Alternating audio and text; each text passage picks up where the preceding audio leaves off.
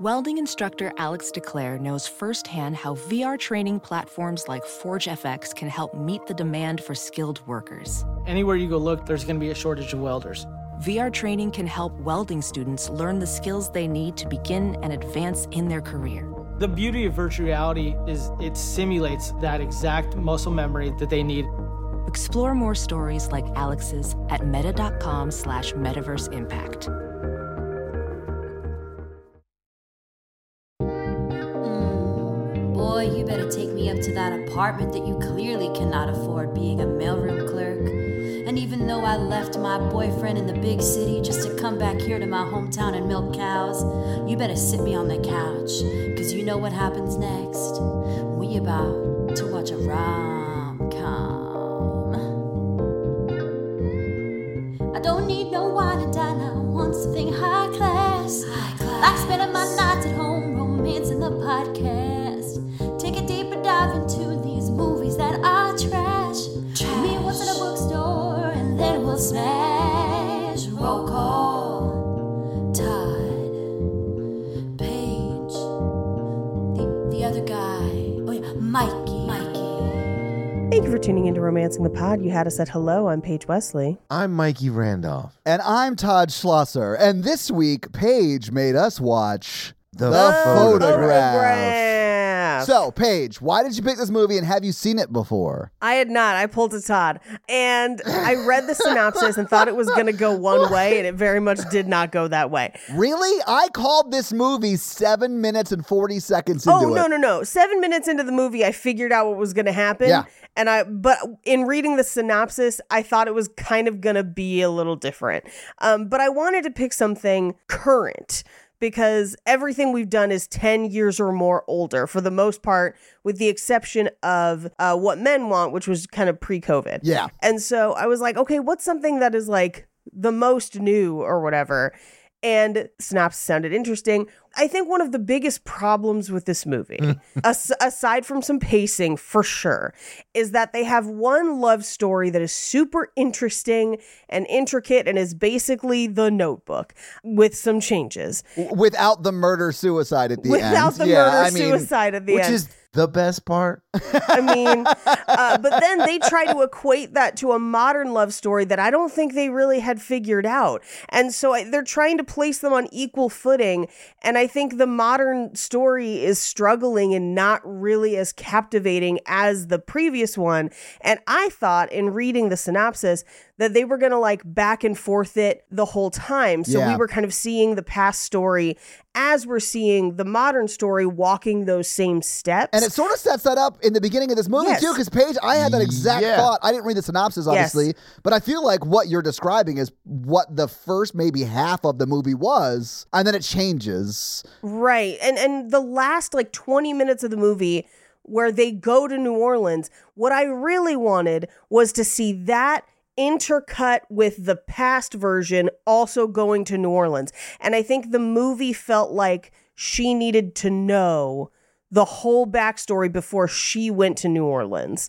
And I think that ruins the pacing of the movie a little bit. Well, see, Paige, the weird thing is, I think she did know the entire backstory, but I they think didn't so, show that too. to us, Right. Because she had read that letter multiple times. Like, I understand why she went Oh yeah, yeah, yeah, yeah, to yeah, yeah. Um, Yeah. New Orleans when she did like in the movie. It made sense to me, but I wish we had known more about what was going to Yeah. happen in New Orleans. Well, and I had kind of predicted it way early. Like the second we see in the past that her mom sleeps with him, I was like, oh, she's his daughter. Like y- Yes. you just immediately know. 100%. But then the movie treats it like you couldn't math that math for like 30 minutes. And I'm just Right. like, no, no, no. I've we have all seen a million movies that are like But- this. Besides the okay, I have some thematic uh, critiques. Yeah, they're, the themes are all over the place in this movie a bit. I think it's beautifully. I like the soundtrack. Mm, gorgeous, gorgeous. Mikey, I wrote two notes for this entire movie, and the first one is, and I'll read it verbatim.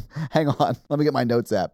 Uh, it says, The top to bottom smooth jazz in this movie is so fucking good. It's beautiful. The Oh. problem with that is that there's more emotion in the smooth jazz Oh, than there yes. are than the actors on is. screen. Yeah. And it made me feel like all of these characters, their mood stabilizers are too of high dosage, and we've got to bring them down to feel more because it's like, you're actually my dad. Oh, yeah, nice. Yeah, oh, yeah, that that makes sense. Okay, yeah. I don't think anyone said nice.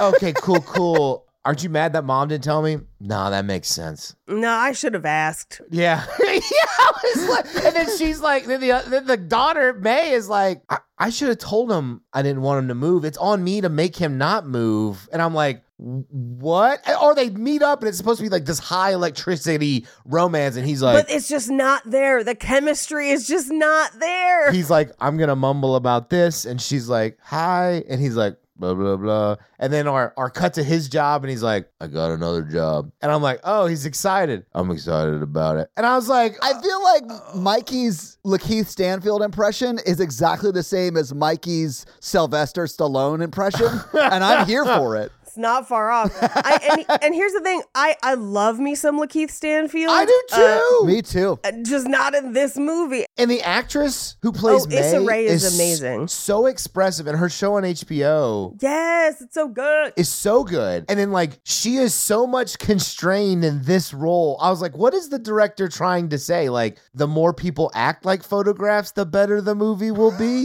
it's trying to uh, kind of like sins of the father kind of where she's trying to not make the same mistake her mom did like Yeah. that's the whole thing the s- the themes are serious. The Yeah, they're feelings very they feel serious. are very muted. yes i feel like her mom in the past uh, aside from when in the future when all everything comes to roost everyone being really mu- muted i understood her mom's story in the past and i thought that emotionally worked for me Yes. you know Yeah, I cried a lot at the, the- I like the sobbed. 80s love story, if we'll call it that, like the Yes. parents' love story. Like, man, when she comes back and like you know it's like May is his daughter and they're Yes. just not saying it the whole time and, and she's she's like, just Don't like get out of the quietly car. sobbing in the bus depot. No, I feel you. Yeah, Paige. Yes, that that half of the movie That shit worked. aggressively works Yes. for me. But that agreed. makes the other part worse in contrast. Yes, it makes it stand out, and I think it is just the chemistry's not there. I think so too. It's not just the chemistry. The characters do not react to these situations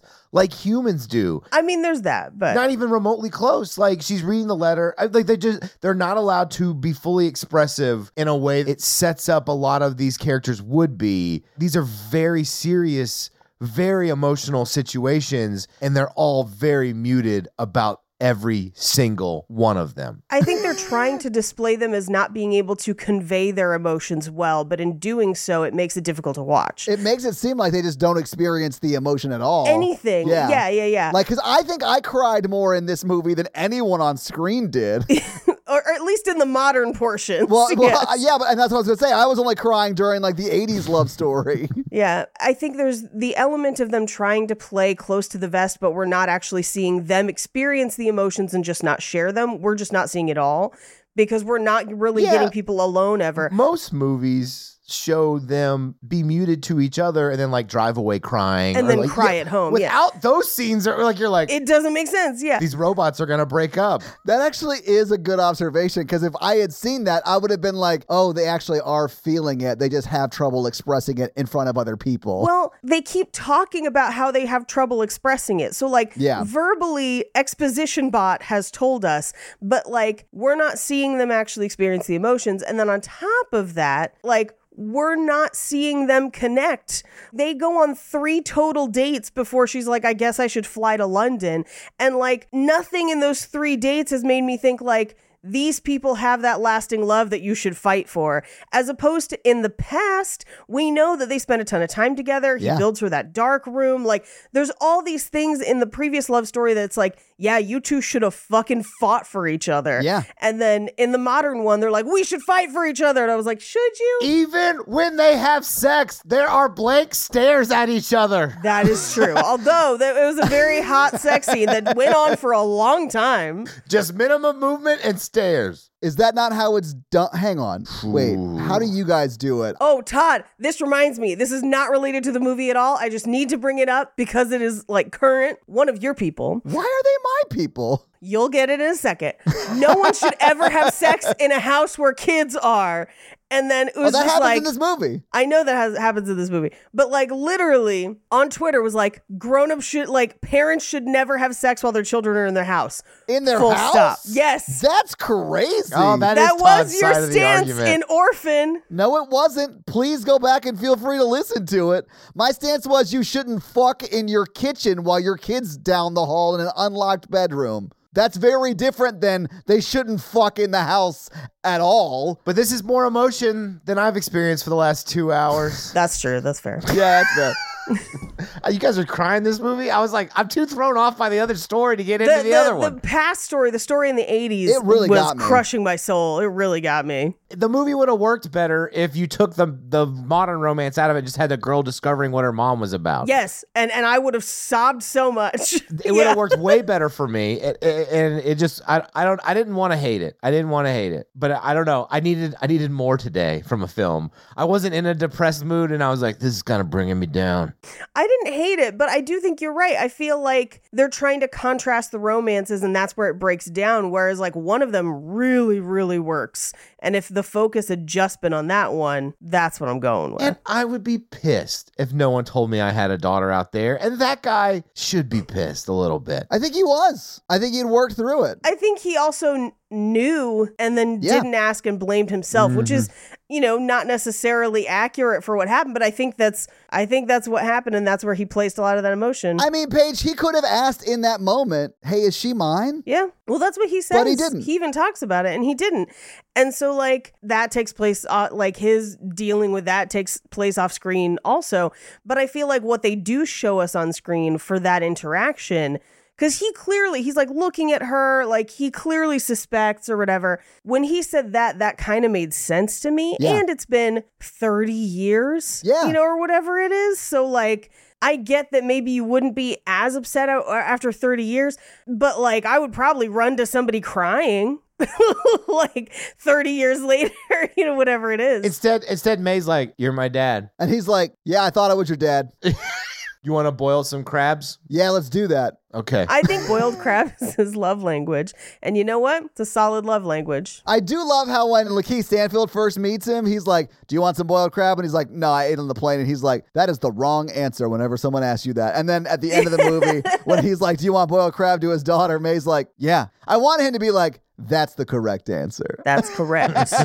Just to like button hook that moment from the beginning of it. But I'll be honest with you, the 80s love story t- to me in this is worth watching this movie for because Yeah, I'm with you. you will see how losing your mother and discovering that she had a long lost lifetime love that she ran away from to pursue her ambitions, nothing wrong with that, Yeah, but yeah, like ran away yeah. from and regretted not reconnecting at some point in her life when she was more successful and had achieved what she had achieved right. like a daughter coming to that realization right after losing her mother gaslit her into flying across the world to like hey i want to give this relationship that's three days old and doesn't have a lot of spark a try Yeah. we Well, call it projection. that honestly makes sense to me. Her mom died a month ago. She is fiercely in grief. Like she's making all kinds Yeah. of bad decisions. it, it complicated grief because she did not like her mom. They didn't have a good relationship. They had a certainly a complex relationship. Yeah, I don't. Yeah, we don't and- really see a whole lot of it, to be honest with you. complicated grief is complicated. That's why they call it that. Like you can, you there's relief when people die if you're a caregiver. There's like emotions that make you feel guilty for feeling them. There's all sorts of humanity stuff. But I mean, I don't think the backstory forgives a mom for being not a good mother. It doesn't really say that, but I mean, like you you can't yada yada yada out of like not being there for your daughter or whatever. If that makes Well- sense. Well, but that's the thing. It's like the the movie even doesn't say that she wasn't there necessarily. Like there are some things that she was like she stayed home and cried instead of going to this thing. So she felt it, you just didn't see it. But it seems like she is there. She is just working. So like she's around, she's just not giving the attention. Yeah. But I think one of the things in this movie that she basically s- a- at the beginning of the movie, she basically argues that she doesn't think her mother was capable of love. And then this story proves that she was, but was bad at it. Yeah, and that she loved in her own way, and it was Yeah. it was difficult for her, and it was something that she wished she was better at. Like I honestly really love the '80s story, and like I know. honestly feel a lot of like man, like a lot of you know you you have those at our age. You like have those moments in your life where you fucked up and you you regret it. Maybe you don't want to go back to it or whatever, or even want to reach out to that person anymore, but you like regret saying things you said or ending things a certain way. So like really Yeah. felt for that sort of timeline. I don't. I mean, she ghosted that guy. She did. Like, I'm not saying what she did was right. No one says that, you know, like she fully ghosted that dude and, and paid for it. Like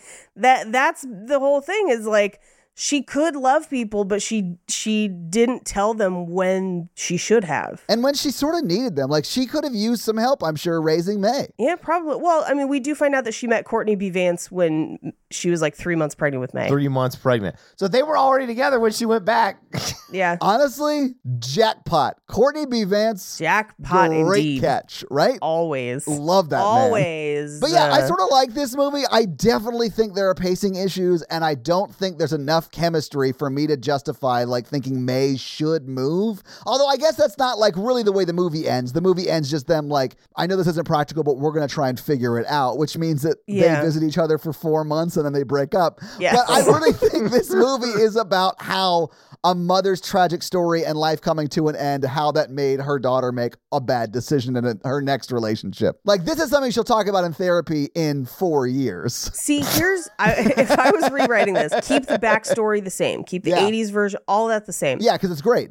But have this happen when May has just broken up with somebody Yeah. and it's her and that person deciding to get back together. Like that to me is more powerful than the new relationship version where they only have three dates and then she flies to London. Yeah. Like so for me to fix it, I- what I what I would have liked to have seen out of this movie from the let's call it the present day storyline Yeah. is it starts the same way like Keith Stanfield gets on the case if you will and discovers the girl, but that section is way longer, not like in the movie, but it's it doesn't take place over a month. It takes place over a year and he writes the story about Katrina in New Orleans or whatever or sorry, the oil spill that Yeah. happened happened in New Orleans, right? And then he goes back and talks to her dad more, and then this whole thing comes out about them, and then something separates them, and he's the one that goes to her Yeah. after writing a story about their story that they've learned, like from the past timeline. I think if there was more of them together and they had more chemistry, I would have bought that story more. I think it's because it's only a month.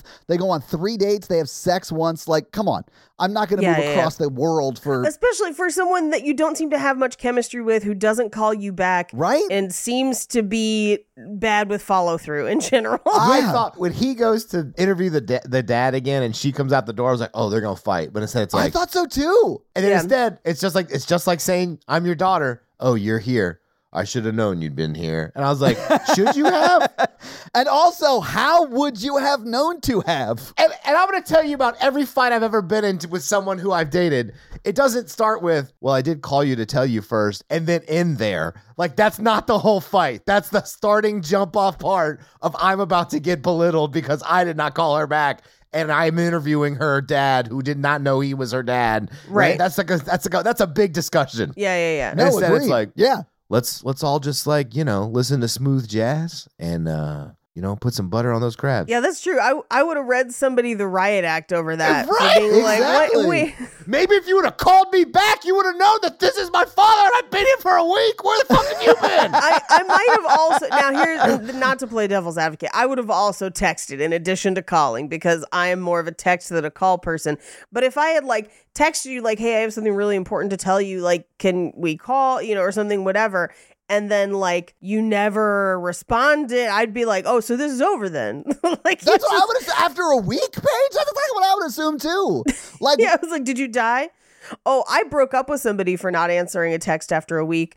give me the tea. okay, so here's what happened. I have some date stories now. Hell yeah. we briefly had matched on a dating site and had been trying to like coordinate like okay we'll go grab coffee you know like something whatever but we'd been talking for like a few weeks and then all of a sudden nothing, just gone, Right. Complete, like off the face of the planet. And I was like, oh, okay, so this is over. Paige, he had to go interview your real father in New Orleans. Nope, worse. And mind you, I was twenty six or seven at the time. Too old for that. Way too old for that. I was I think everyone's too old for that. A week? You're not going to talk to me for a week? So I, I was like, oh, so this is just over. And I don't give a fuck because clearly I don't want to be with somebody who's going to just disappear for a week. For a week? right. So then a week later, he texts back as if nothing has happened, as if there wasn't a week in between. He's like, so when are we going to go out for that coffee? I was like, um, a week ago before you fucking disappeared for a week. And he was like, my mom took my phone. For 10,080 minutes, your mother had your phone? You can eat every inch of my dick, sir. I am not going to coffee with you. Oh no, Todd, he lives with his mom and she got mad and that was how she decided to ground a 27-year-old man. And so I was like, "Oh yeah, then aggressively? No." like like it was no when you ditched me for a week, but it's double no after I've heard the reason. Now, Paige, are you sure it was a 27 year old man and not two number sevens and an oversized trench coat? Like, what the? He was, his mother took his phone for a week.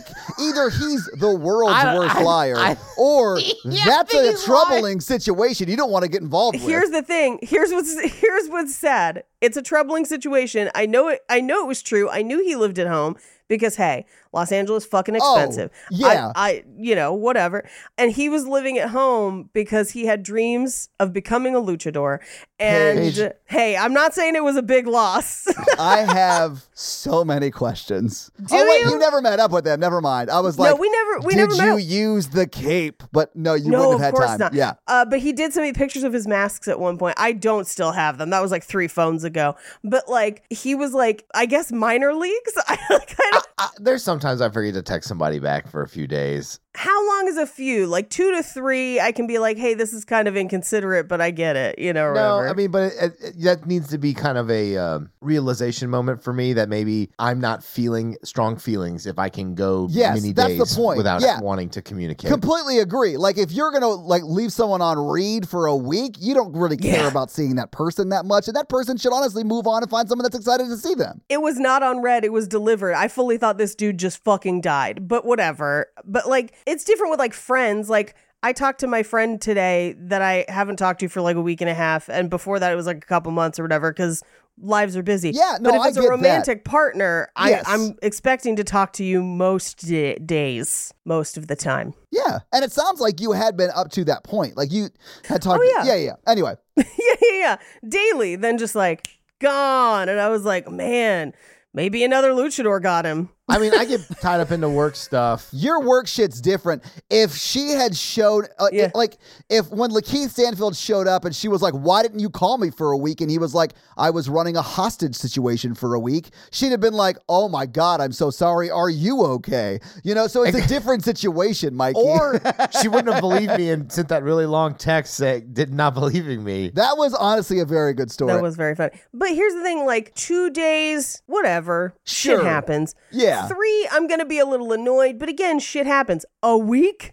No, we've we're broken up now. Yeah. like it doesn't matter what level we were before. We are now broken up. Yeah, and I don't even think they were like boyfriend and girlfriend. They had spent no well, like like, two dates together and had slept together once. Like that is, forgive me for saying this, mom. but That's not boyfriend and girlfriend material. That's like someone you hooked up with once. Yeah, yeah, yeah. So I've got I've got to tell a dating story. I went. Mikey, yes, you do have to tell a dating story. Let's do it. This is not the girl who was raised in a cult. I'm assuming it was more recent than that. Yes, this is the last couple weeks. We've Yeah. gone out. Very nice. Very initial attraction. We kissed. It was you know. Did you feel the sparks? yeah, Sparkies. Yeah, Yeah, yeah, yeah, Uh, potential. good. Okay, cool. And then um and then we went to play trivia on the second date. We wanted to do something like activity wise. Uh oh. Yeah. Activities first two dates is is my Yeah, thing. I of think like, that's honestly great because sometimes at trivia, your date might know a little bit too much about the southern side of the Civil War.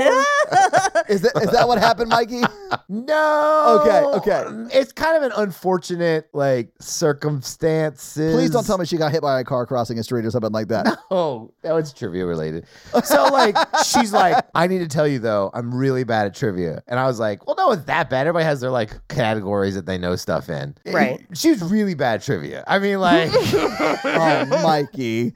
That doesn't mean she's not smart, though. no, no. Of course, it doesn't mean it. And and also, they were moving at a very fast pace, so it was like a high pressure kind of trivia situation. Oh. Mikey doesn't fuck around with that lowbrow trivia. He takes people to I, I like was not expecting it. bougie trivia. No, it was like trivia starts at seven, but then the restaurant closes at eight. So like they were like going through eight rounds of trivia in an hour Damn. while you're eating, and I was like, "What is happening? This is not What okay." kind of restaurant closes at It- eight? Did you take her to a Cracker Barrel trivia night? What the shit? no, it's in the gulch. They close at eight in the Gulch. Yes. Anyway, so I was picking as you you pick on each other sometimes in a date situation. Oh, Mikey, no! Not when she is self-conscious about appearing stupid in front of this guy she's into. Uh okay. So Oh Oh man, Mikey, I know already. This is your fault. Mikey, you've told us like four different stories where you attempted to playfully pick on someone and it went bad. When are you gonna learn? to not be myself. No, to just like feel it out a little bit longer to see how mean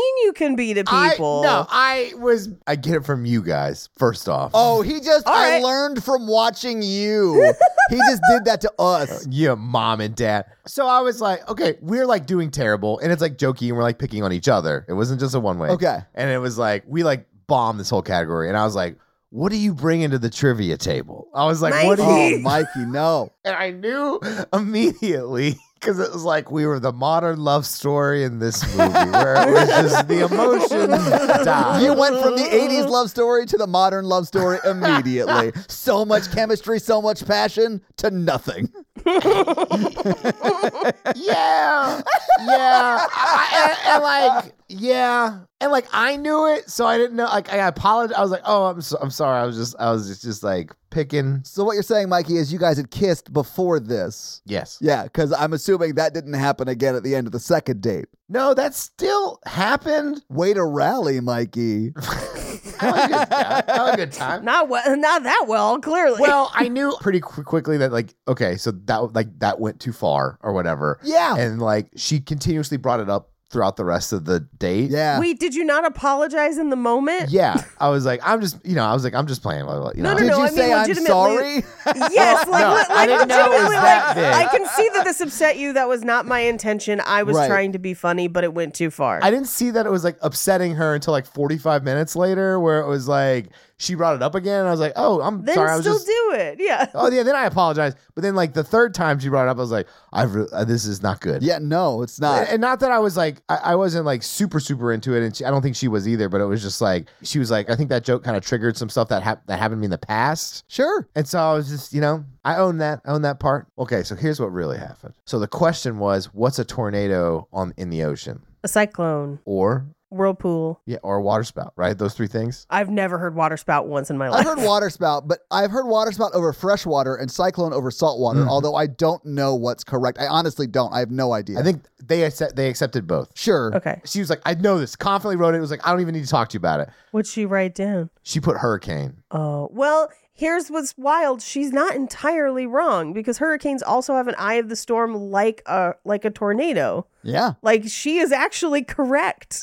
like that is technically accurate. Well, Paige, what are you bringing to this conversation? Yeah. Hurricanes are 300 miles wide.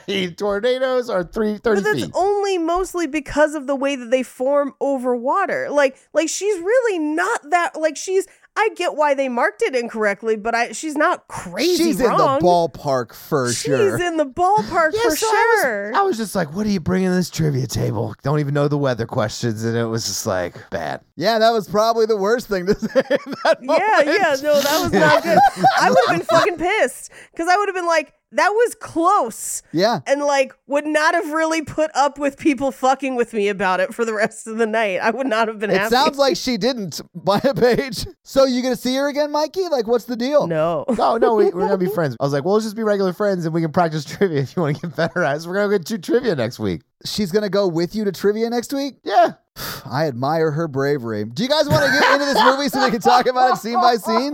Yes. Let's do it. All right. So we open in 1989, and it's an interview video with who we will find out is Christina Eames, photographer, who is the mother of the main character of this movie. And she says in this interview, uh, they ask her, like, Are you glad you came to New York? Yes. Do you miss Louisiana? Only the good parts. What do you like about New York? She's like, Well, I like my work. And then you hear a child laughing. And she says, I like being a mother, but I wish I was as good at love as I am at working. And I'm sorry I leave people behind so often. Yeah. Which will kind of become the coda for this film, really. I feel like that is like the theme of her story, which we Yes. will get over the 80s love story, right? This is a moment Right. where you're like, ask like a friend like how their day is going, and they're like, "Well, I just found out some very terrible news," and you're like, "Oh, oh, I didn't mean for this question to go this deep. I was just like wanting to go to the coffee machine and come back." You're like, hey, Josh, how are you? And he's like, my aunt's got type 1 diabetes and I don't know how she's going to handle it. You're like, whoa, what the fuck is happening right now? Yeah. They found a spot on my CT scan, and I'm like, "Oh, Is it like benign? you just like don't know what to say in that moment? because I Yeah. need to get benign you and get to the coffee maker." but we cut immediately from that to modern day where Lakeith Stanfield is driving along like a swamp road Yeah. past a destroyed harbor and he shows up at a house where we meet Isaac for the first time. And this is when Isaac invites him into the kitchen to give him some boiled crab. Uh, to sit down and answer questions. And he basically starts recording immediately and they start talking about a point I, I'm not going to be able to pronounce it correctly. Uh, but the place in Louisiana they're from, Point La Hatch. I think that's it. Yeah. I mean, that's as close Okay. as I'd be able to get. So, yeah. Mm-hmm. Great. S- Apologies if we said it wrong. It probably is. It's probably way more French, but we did our best. Probably. Yeah. Uh, but they were impacted by both Katrina and the BP oil spill. Yeah. And then before that, Isaac talks about having worked for Gulf Oil. And he talks about being a third generation fisher, but spent some time in the military and kind of describes his life on the water. He's been there his entire life. He has seen it go through ebbs and flows. And he basically says that they really destroyed us with that oil spill. That really yeah. was kind of the nail in the coffin of this community Yeah. and he takes him through his house and he takes him through a series of photos on the mantle and he's like you know this is my wife these are some people and these are some photos taken by this woman named christina um, and this is a picture of her and it's the one of her at the table playing cards and he says she took these photos. She moved to New York because she was a photographer. And Lakeith Stanfield is like, does she have more photos like this of the area, f- like for this article? Yeah. And he's like, I'm sure she does, but I'm not in contact with her. You know, I I let her leave and I should have chased her, basically. Yeah. And the comment that he makes is, I don't recommend getting older because you've got less people to talk to and more time to go over every regret. Yeah. I really love Isaac in this movie. He's a great character. Yeah. yeah, like both iterations, like young and old Isaac. I think both the guys who play him do an amazing job. And I Mm-hmm. feel like even though I know logically they are two different people playing that character, they feel like the same person, right? You know? Yeah. So I, they just do a great job. And his character is do. so like, he's like the Ryan Gosling of the movie, you know? Like, yeah, yeah. In in a way, if Rachel McAdams never came back, yeah, exactly. that version of Ryan Gosling, I guess. Yeah. We cut to New York, and it's Issa Rae in one of the coolest coats I've ever seen. And she is opening a safe deposit box where there's a letter from her mom and then a blank envelope and a note that says, Please read your letter first, share the second letter with your father. Yeah. And it just says with your father. Now, we we will later meet and the movie doesn't immediately tell us their relationship, but we'll meet her stepfather and then kind of come back around to who her actual father is or her biological father, I should say. I thought that's why she wrote father and not dad because she calls Yeah. him dad like almost Right. immediately. And when that scene ended and she hadn't given him the letter, I was like, oh, that's not her biological It dad. could also be because every character talked to each other like 1800s people, where they're like, "Hello, father." Hello, Father. I thought it was because she comments multiple times through the movie that it takes her a long time to get through the whole letter, that she struggles to read it and she's only reading portions at a time, which for me was why they we took so long to get to where we got to because during the storm, she's only on like the second page. yeah. So like, and she tells people like I've been trying to get through it, and even tells Courtney B. Vance at one point she's like I haven't finished it. Yeah. She's like, my mom's just like the worst writer, man. It's so fucking On and boring. Ah, on and on. Wrap it up, boo hoo. I wanted to take photos. Weren't you being paid by the word, Charles Dickens? Like, come on I now. wanted to love you, but the New York art scene was so, So cool. cool. Sorry. it was so fucking great. Your real dad was boring and wanted to raise a loving family. Okay, but how how loving would that family be if she was there in Louisiana and constantly miserable? You mean like her mom? Yeah, that's that's what I mean. I'm Yeah. like, if she had stayed, it would not have been better because she would have been miserable. I don't know. According to May, she wasn't that great in New York either. I don't know that she planned or wanted to be a mother. Well, I don't know if she wanted to or not. They never say either way, but I definitely think it wasn't in her plan to get pregnant when she did. Yes, yes. And Mm-hmm. and I think that's going to impact sometimes how you feel about it. Some people take to it and they love it and other people maybe that was never what they wanted in the first place. That's not I mean you still have to treat people nicely for sure, but there's a part of me that's like I kind of get it if it wasn't for you cuz it doesn't seem like she was overtly neglectful. She just maybe No. was cold. Yeah, that's what I was gonna Like- say. I don't think she was necessarily Yeah. like a bad mom. I just think she was sort of distant. You know, like emotionally, she Yeah. kept people at arm's length. You know, that kind of thing. Yeah. But I do think she cared for her daughter. Like I think she loved May in her way, and I think that's why we get the story we get. But yeah, like I'm glad we didn't get the full note read as VO because I think that would have been very boring. yes. And I honestly love the scenes that play out for us. Well, and I think there's also an element that we see in and we haven't gotten to it yet, but in the background, the the 80s love story of some generational trauma Oh, where yeah. I think her mother is very cold as well. Like her mom also doesn't tell her she has cancer. She just dies, you Yeah. Mm-hmm. know, or whatever. So like I think some of these are learned patterns as well. And so I can't really indict her all that much in this movie, I would say. There a lot of it I'm like, yeah, I get that. I mean, she's sort of a badass. Like, she gets on a fucking bus and Yeah, goes she from does. New Orleans to New York and, like, makes herself a famous photographer. Yeah. That's so difficult. Like, Yep. that's crazy. With, as a single mother, by the way. She's a badass, but, like, she is not a badass mom. You know, she is very good at one thing, and that keeps her from being good, I think, at others. Not everyone is. Yeah. It's not for everybody. I think everyone has, at least again, at our age, I think we are at the age where we start to look at our parents like people and less like parents. And I think that that's what she does over the course of this movie. No, Yeah, there that's is a tinge of I'm kind of a bitch, aren't I? Energy to this whole thing where the whole time she's like, you know what? I think I put too much thing into work and I'm not a great mom while she's being interviewed while the kid's still a kid. And like, Yeah. That do- well, that doesn't mean that it's immediately fixable. it's infuriating to name your flaws and not work on them if you know they are affecting other You people. don't know that she didn't. We don't get to see any of that portion of the movie. I think we can pretty much logically figure out she did not work on them throughout the movie. But all May even says about her is that I wish she had paid more to, more attention to me than work. Great. That's like 50% of kids on earth. Or she was never there. She said she was never there. Yeah, she was a single parent for most of her life. Yeah. When my mom was a single parent, I rarely saw my mom too. yeah. There's being physically there and there's being emotionally there. I mean, I was raised by a single parent. I get it. Yeah. But I mean, like, that's not what May's talking about. No, she's talking about how she was emotionally distant throughout her childhood. Yeah. And then if and if and if the mom is admitting all of this in interviews while May's a child, that is annoying to me. Because she actually never tried to do anything to like better her. Yes. I understand But that. we also yeah. don't know that she didn't try. She could have tried and not been successful. Well, She should have put that in the letter then, I guess. I think that's what the letter is for. I think That's a the li- letter is her trying.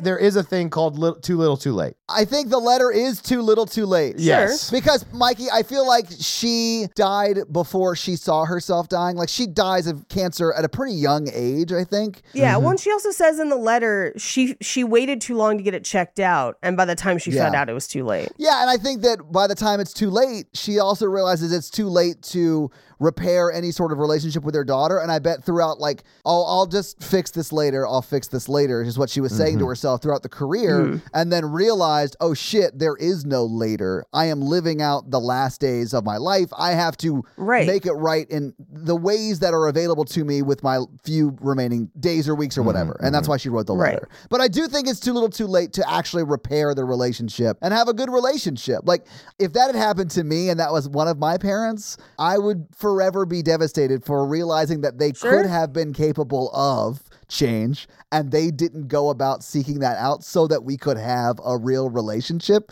I would be devastated. I guess. I mean, maybe just as someone who, like, if I suddenly had a baby, would not be happy about it. No, I completely get that. Yeah. like, I kind of understand maybe being like, fuck, this was not the plan. I wouldn't be like outwardly mean and, and I would try my best, but like, not everyone's cut out for it. Yeah, but I don't think you'd be bad at it. Yeah, but like some people don't want to do it and some people aren't cut out for it. And it's the fucking 80s. And I think she has the kid because she misses Isaac. Well, I mean, we don't see that, but that logically sort of s- makes some sense to I, me. I'm not saying it's healthy. I'm just saying, like, you know, I'm not saying it's a good idea. I'm just saying I understand as a person how this happened. and at that time in America, you could ha- ta- Mm-hmm. you could have an abortion, so that was an option. I mean, and it still is an option in a lot of states, but like you know what I'm saying. Like Yeah. she could have Right. terminated the pregnancy if she chose to do that. and if she, could have didn't. afforded it, which we don't know that, that she is could've. also true, and she was at that point an assistant. And she was seeing Courtney B. Vance, and Courtney B. Vance maybe influenced that decision a bit. Sure, I, but we don't we don't know that. I honestly would have liked to have gotten more of Courtney B. Vance's Yeah, time in the same. movie. But when at the end of the movie, when Courtney B. Vance real reveals sort of just through dialogue that he knew that he Mm-hmm. obviously he wasn't the father, but he knew that who the father was, and like he knew the whole time. yeah, it made me honestly glad that the mother was Yeah. at least able to share that with him, so she wasn't alone in that, you know. But I we don't get any of their story, and honestly, that probably would have destroyed the pacing of this movie if we did. But Well, I mean, and if we still had the modern story, yeah. I mean, if you Yeah. take the modern story out, like, then- then you've got a lot more time. yeah, and and room, I guess, Mm-hmm. in it. Um, anyway, so uh, she also has a picture in the safe deposit box, the same one It's the that exact is in same photo. Isaac's house. Yeah. yeah. and that's the moment I called this entire movie, and it's seven minutes and forty Right. seconds in. yeah, they do not hide it well. I honestly didn't care though. I, I I was fine to go along on the journey. I just didn't love the modern day romance part of it. That's kind of my thing is like, Yeah. if we know this early, your audience is smart. Yeah. They know this early. Go ahead and proceed as if the characters are figuring it out too. Like, you know, we don't need to spend another, because from this point in the movie, it's 40 minutes or more until she acknowledges it on screen. Yes. So like the we didn't need to spend that much time. We could have like cut to her reading to the end of the letter and she's in Louisiana to figure stuff out. Like that's how fast this movie could jump through and then we're reliving her mom's story at the time like as she's going to these places. What if she shows up while Lakeith Stanfield is doing the first interview Yes. with the dad and like oversees, That's like not what I oversees it, but thought like was going to happen Yeah. Mm-hmm. based on the synopsis of the movie Yeah. and I was kind of upset that that's not what happened. because closing up that that's probably like 20 minutes of story that we don't really need at the beginning. Yep. You could have done so much more stuff with the modern day romance to make it more romantic. Right. So, anyway, uh, we do get this is the first m- mini clip that we get as she's reading the letter of her and Isaac. And it's while May, Issa Rae's character, is trying to kind of pack up her office slash apartment, which, by the way, that apartment was the tits. That was a beautiful apartment. yes, it yeah, was. It's nice. Gorgeous. But we cut to Lakeith Stanfield's office. And this is also where we first meet uh, the intern Andy that he is kind of friends with. But he stops into Chelsea Peretti's office and reveals that he was supposed to see a girlfriend when he was in Louisiana and didn't. And now they are broken up. So he gives Andy a job to look up Christina Eames, who is the photographer. We cut to the Queen's Museum where Issa Rae works, where he is now shown up to kind of view the collection they have of Christina's work for the article. And he like immediately is just like, Christina who? Who are you then? Like Yeah. let's you know, wheeling and dealing. It's and it, even though I think he already knows it's her daughter, he's just like, yeah, yeah, oh no, forget the photos. So what are you up to later? Yeah. Which I think for me would ring a little disrespectful personally, especially if my mom had just died. I mean, literally just died, guys. And he's like, so uh what that mouth do? Like what? Yeah. Hang on a second. It doesn't take a therapist to get a good read that she didn't like her mom that much. so he was like, all right, complex grief, currently going through it. This is gonna be easy. How are you today? yeah, but st- I mean, I think that's still I don't know. Oh, you think it's real shitty for someone to manipulate someone who's going through immense grief to sleep with yeah, I them? do. Yeah, that's a wild take, Paige. I can't believe you think that's bad. Can't believe. I it. don't Oh know. my I think God. grief's an emotion, and I didn't see grief on screen in this film. that's true. You did not. You really don't. she, she had about as much emotion if they were my photographs.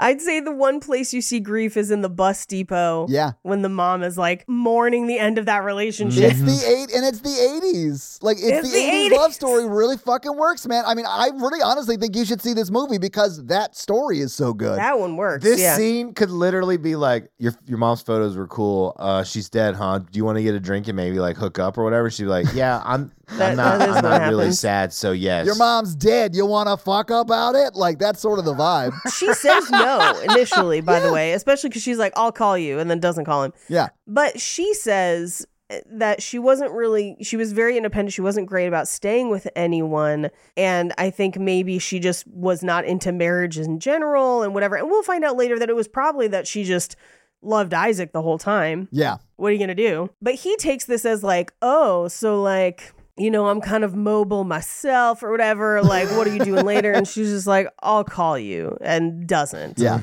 But this is where you find out she's been an assistant curator for two years. He's been at his magazine for four years because they have very movie jobs. Yes, they do. And he, he he looks through the photos and recognizes Isaac. And he's like, I know that guy. I've seen these photos. And, and he's like, Did you know him? Because your mom knew him. And she's like, I don't know. We went once as a kid, but like, I don't remember that. yeah, she probably wouldn't. She was real young. Yeah. But after she's like, I'll call you, she goes back to reading her mom's letter. Uh, and we cut back to Louisiana in 1984. And this is where we start to see the early stages of her and Isaac's relationship, Yeah. where she wants to go out to New Orleans. She wants to do fun things. Um, there's another girl that's like hanging around the dock that she's like, she likes you. I don't know what's going on Yeah. and he's just content with where he is and and with his life being what it is or at least at the time that's that's what he wants and she clearly doesn't and it's Yeah. okay for them to want different things but it means that they're probably not going to end up together which is kind of rough Well, and that's exactly what happens, Paige. I mean, he clearly just wanted to get married, and she clearly wanted to have a career in photography, and they both get what they wanted. yes exactly I think they realize it maybe at different times, but I think what they really wanted was each other, and they thought they wanted marriage and a career. Uh, and at least I think for Isaac, he realizes he didn't want just to be married, he wanted to marry her. yeah And I think for her, she really did want a career. I don't think Yep. Mm-hmm. she looked back on Isaac as like, I should have stayed. I think she looked at Isaac as, God, I wish he had come with me. You know? if Isaac would have just gave her her own shrimp boat, none of this would have ever happened.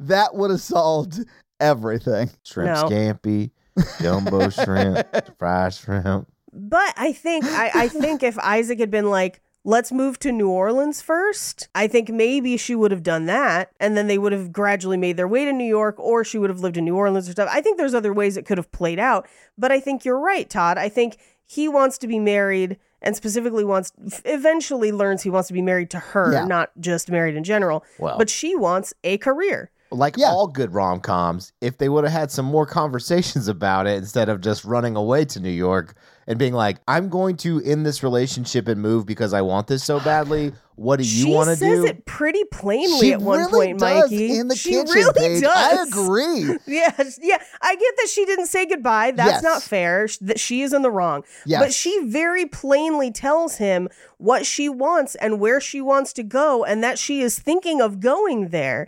And he knows that her mom is kicking her out. So like, Thinking of going is much different than saying, I'm going to end this relationship and move to New York. I think I think I sort of understand your problem, Mikey, and I think I agree with my version of your problem. And tell me if I'm right. They have one conversation about it; it doesn't go well, and there isn't Yep. another conversation about it after he's Right. processed it, or you know, Yep. she's given him some time to think. She just leaves, right? She just and goes. that is a problem. And Paige you even said she doesn't say goodbye. Yeah, yeah, that, yeah. that is a problem. Yeah, of course. But man, that I, I feel like at the end of this movie, you really see how like Isaac's decision not to go with her like really hollowed him out as a person. it haunted him for the rest of his life. yeah. And I, I don't necessarily think we get that from the mom from May's mom, I think she would have. I think she would have chosen the career over, over Isaac again. Yep. I just think she wished Isaac would have come with them. Yep. And me too. Like if this movie was just the '80s love story and Isaac goes with them at the end, I would have been like, "Fucking love this movie, Paige. How come whenever Yeah. you pick a movie that you've never seen, it's always a banger, and whenever whenever I do it, it's fucking Emma." Anyway, we see her come home after a date with Isaac. And Yeah. this is where I think some of those behaviors are baked in from her mom because her mom is just like, you shouldn't hang out with him. He doesn't have any fucking money. Yeah. So fuck him. Yeah. Now, I do want to say, because this is the 80s, her mom probably grew up in the 60s. Oh, for sure. There is definitely a, a generational trauma aspect to someone feeling like, as a woman in society, they do not have the capability to potentially always provide for themselves, not because they're not capable, but because society is preventing them from doing so. I mean, she grew up in a time when you couldn't, she couldn't, as a woman, have a credit card. You know, Hey, This movie, this scene is taking place less than 10 years after women are allowed to have credit cards. Right. So while it is very cold for her mother to be like, fuck that guy, he has no money, I understand where her mom is coming from. I'm not saying she's right, but I understand why she has that point of view. And I think that. And her attitudes around that shape a little bit of what Christina's attitudes become because at Yeah. a certain point, Christina does prioritize her career over him, in part being like, if he can't, I will. Does that make sense? Which Yeah. is, again, not great. Definitely room for therapy there, but like, I think that plays into it too. Yeah. Yeah. So we cut to this is Courtney Vance and May Issa Rae talking about her growing up. And this is where she's like, she was always working. I'm glad you were there because you became kind of that go between parent. And she basically says, Well, what if I'm just like her? Like, I seem to have these troubles too. Yeah. Maybe I am like her. And he's like, No, but did you read the letter? And this is where she's like, I haven't finished it yet yeah. because I think Courtney B. Vance totally knows what's at the end of that letter. She's like, my mom never taught me to read. That's what school is for. I mean, she's a museum assistant curator. She can read. Mm-hmm. I'm uh, pretty sure she could read. Yeah, she fi- she can figure it out. I think Courtney B. Vance already knows what's going to be in those letters because we find out later Yeah. that he told her to write them, Yeah, or at least was with her when it was happening. yeah, Yeah. So he says, finish the letter, then come back and talk to me about what kind of person she was, air quotes. more or less. I'll see you in an hour and twenty minutes Yeah, yeah in this movie. Uh, of runtime. but he but he says and i think this is something the movie doesn't outwardly say but i think it is she needs to go from seeing her mom as a parent to seeing her as a person Yes. and i think that's kind of what courtney B-, B vance is getting at here where he's like she was just a woman with flaws like Yeah. hey everybody got some she just had these specific ones that were unfortunate Yeah. so we cut to Michael, Lakeith Stanfield, showing up at his brother's house, Lil Ral Howery, aka Kyle. And this is where we find out about the job interview in London. And he has to go through telling them that he and Tessa broke up. Yeah. But this is also where they're like, you never date anyone for longer than three months. You have some commitment issues, maybe therapy. Um, and he's like, oh, I already met this other girl. And they're like, really? Like, dude. I mean, he had just called him out on like, "Hey, man, you jump around real fast," and he's like, "Oh, hey, about that," and I just jumped around again, and he's like, "Really?" jump up, jump up, and get down. Yeah. I do love Little Ralph. He's so good in this movie. He is, I think, what Kevin Hart was in 2012 Yes. Mm-hmm. in this movie. And he does it just as well. Like, I love him in this movie. And I Yes. love him as a TSA agent and Get Out, too. Like, Yeah. T S motherfucking A. Yes. like the scene when he is sitting down on the couch with his wife and they're just bullshitting. You know, Lakeith Stanfield and Issa Rae are just like bullshitting on the couch. I don't think any of that shit was scripted. I think they no, were just I think having that was a fucking all ad libbed, conversation. and yeah. I loved it. and it was just like The most emotion in the film. Yes, I remember the scene. Yeah, Lil Rel, just make them laugh, and we'll just film you making them laugh for five minutes, and that'll be that scene. yeah. Yeah. So we cut back to him working on the article, and he's re-listening to the tapes from Isaac, eh, which he does a couple different times in the movie. Yeah. But he replays this one section where he says, "What would you have done differently?" And Isaac says, "I would have gone after her." And so then he asks Andy, "Do you want to go see a movie?" Because they're going to go see a movie at the museum. Yeah, he's setting himself up on a blind date. It's just that, Right. you know, uh, May doesn't know that she's the subject of said blind date. it's actually a blind double date, it turns out, but he doesn't know that going into it. He doesn't know. Lakeith doesn't know, yeah. It honestly, uh, she takes it better than I would have. I would maybe not have been as excited about this. You mean when some guy you met once just randomly showed up at this thing you, s- you mentioned you might be at? Yep. Yeah. mhm. Yeah. That's pretty troublesome. I think the difference is she's into him, so she's like, oh, Yeah. maybe I need to sort this out a little bit. Yeah, maybe. I don't know. But so she's prepping for this, you know, movie presentation, kind of sees him in the crowd. And she's there with her friend Rachel, uh, played by Jasmine Cephas Jones, who's barely in this movie, but is great in pretty much everything she's in. I was going to say she is critically underutilized in this film. Critically Yeah. underutilized in this film. Because she yeah. is great in it. Yeah. So uh, they end up watching the movie a couple seats away. They don't get to sit together. And afterward, he kind of sends Andy and she sends Rachel. So they go off to a bar. And then they have a love story off scene that off screen that we never see, but that just comes back at the end of the movie. Uh, and then he and Issa Rae end up going for drinks. And their like conversation over drinks is really supposed to be their kind of like meet cute chemistry we're into each other this is why this is so important in this movie and it's just not it's just really not Yeah. it doesn't work It- you don't find yourself rooting for them you don't see a sparkle it's just not there which is kind of frustrating I do think some of that is the s- the way the scenes are written. Like, there's not much like Yeah. sexy time chemistry. So when they finally do have sex, well, finally they have sex on like their second date, but like there isn't a lot of chemistry Finally. at that. Yeah, you can tell how fast I move. They don't have a lot of chemistry because like they the scenes that they were like on dates in are not super romantic. Yeah. Yeah. Yeah. Well, and, and I think of like, you know, compare it to, I, I mean, any rom coms or whatever, but like you only get the one scene of them in the restaurant, right? And so I think Yeah. about like, even in something like a, you know, like while you were sleeping, even when there's kind of a butt heads antagonist vibe, which is kind of how this starts out, like, there's this kind of cute push and pull with it. Uh-huh. Don't take that to trivia though. No, don't take that to trivia, Mikey. No. But here we basically just get them stating facts and opinions with like a little, you know, tit for tat on the opinions, but like it's not it's not them connecting and finding shared ground. It's just them kind of talking. I mean, are you talking about their, the scene of them arguing about who's their favorite rapper? Yeah, and this is where we find out his favorite is Kendrick Lamar and hers is Drake. Bad decision, but whatever. I mean, sh- this is not the only bad decision she makes in this movie, Paige. truth. But Truth. I do like this scene and this like tift part of the date because it sets up the gesture at the end. The problem with It this does. is that's the only part of the date we get. So in this Yeah. date that should be like one of those nights where you like you talk all night and it's like a Yes. romantic thing. Sort of like we get in Crazy Stupid Love with Emma Stone and Ryan Gosling. Not to Yes. bring him up again from a different movie, but I feel like that's a better version of this because they do Right. have moments in that that are sexy and moments in that that are like funny. And I feel like we only get the tift in this scene and nothing else. So there's nothing romantic. right. They're just arguing about their favorite rapper. right.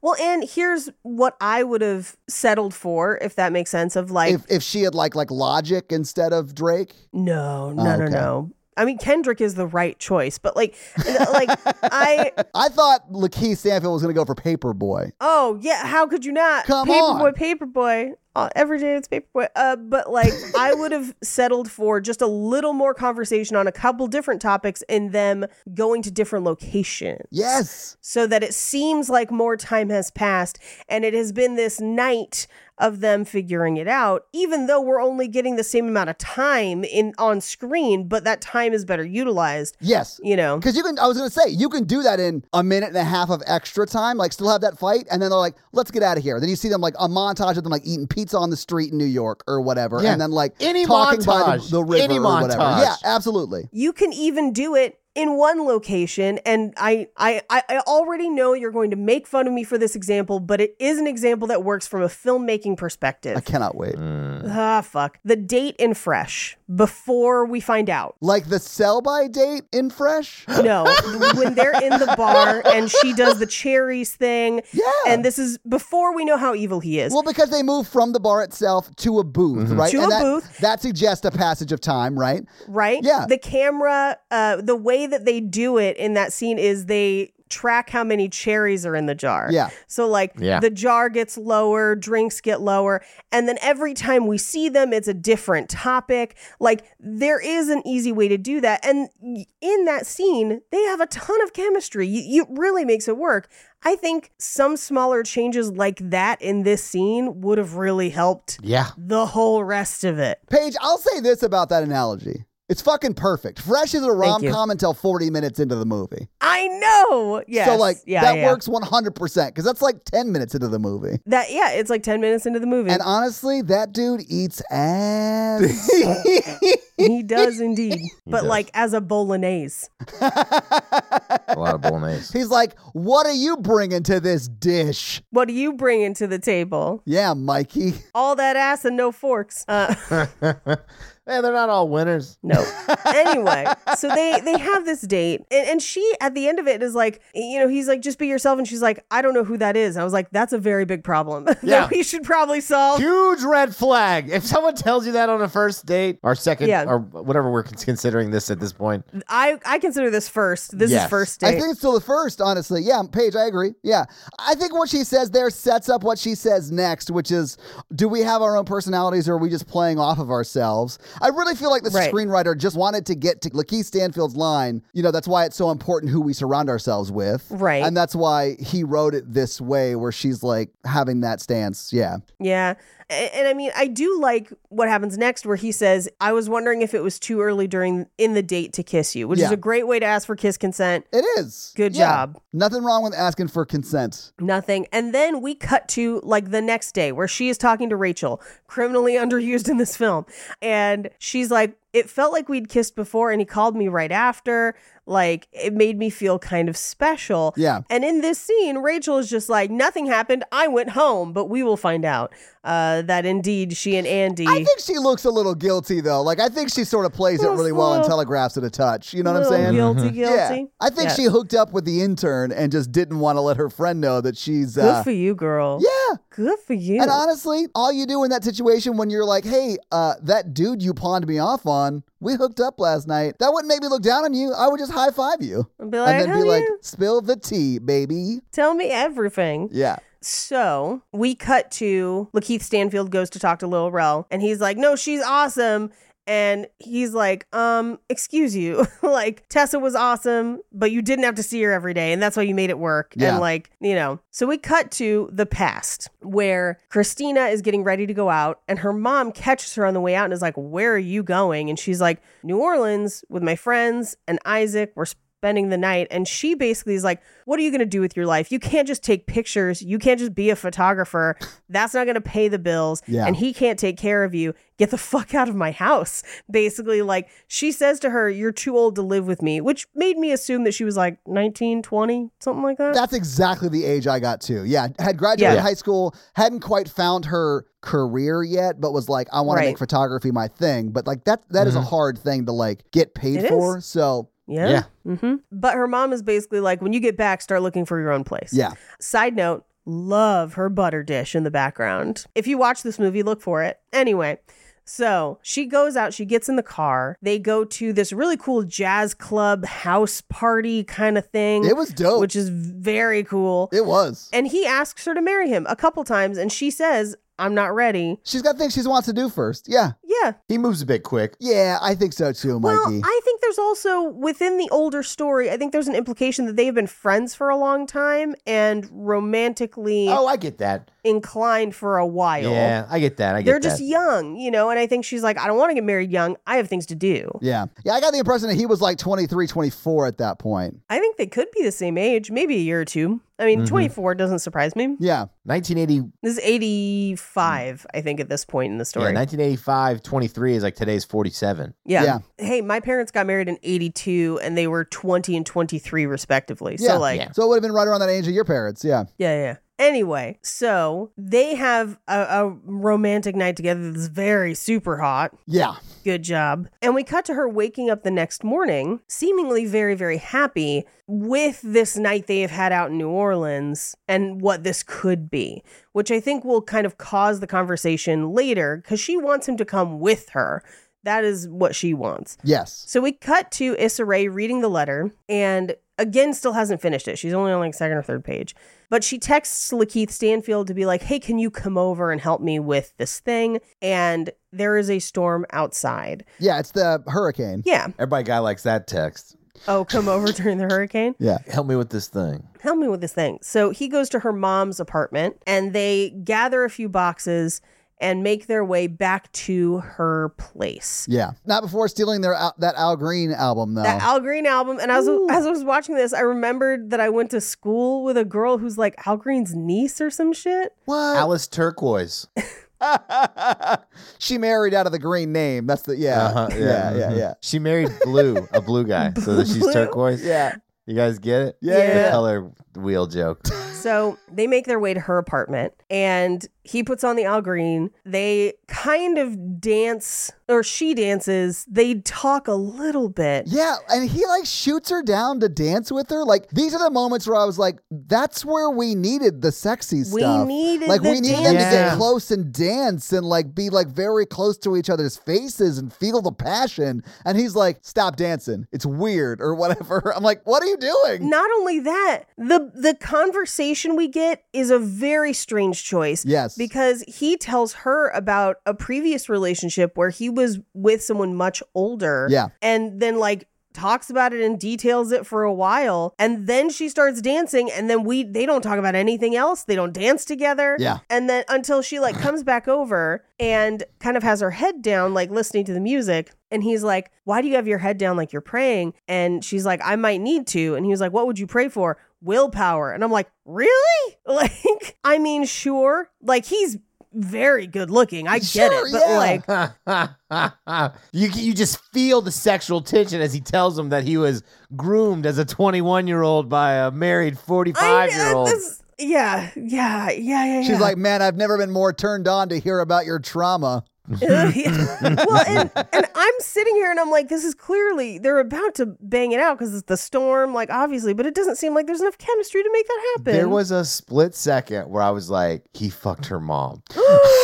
Mikey. Because Uh. the tone is very serious. And then she's like trying to seduce him. And then he's like, I need to tell you about a relationship I had with an older woman. I was like, it's her mom. I think that's why he was so drawn to the photo originally. And then I was like, what? This is sort of like Age of Adeline right now. Hang on. it's it's a little more graduate than Age of Adeline.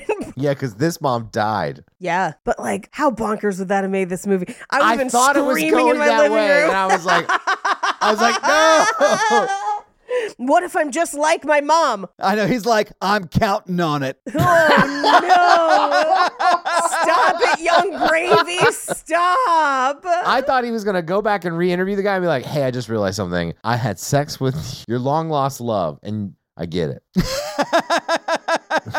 it's just two dudes who understand. Uh, but that's the tone of the scene. I It thought is. we were going into some serious because he's like, no, don't dance with me. I got to tell you about something. And I was like, That actually would make sense because it's so weird that he's like, don't dance. Especially when the scene ends where it ends. Like, if he had gotten up and danced and then she was like looking down and he was like, why are you looking down? And that whole conversation about praying for willpower happened and they had had sex, that would have been sexy and made sense. not to bring it up again, but do you remember the second date in Fresh? I've watched that movie once, Paige. I don't jerk off to it. Whatever.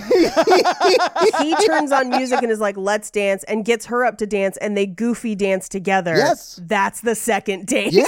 like, that's, and that's how he talks her into like going away with him for the weekend because chemistry. That, I- that's what I needed. Just a little bit of dancing. Yeah. Just him dancing with her. That's all I needed to help me fix this. You're right, Paige. If the modern storyline in this movie was a lot more like Fresh, I would have liked it. here for it. Here for it.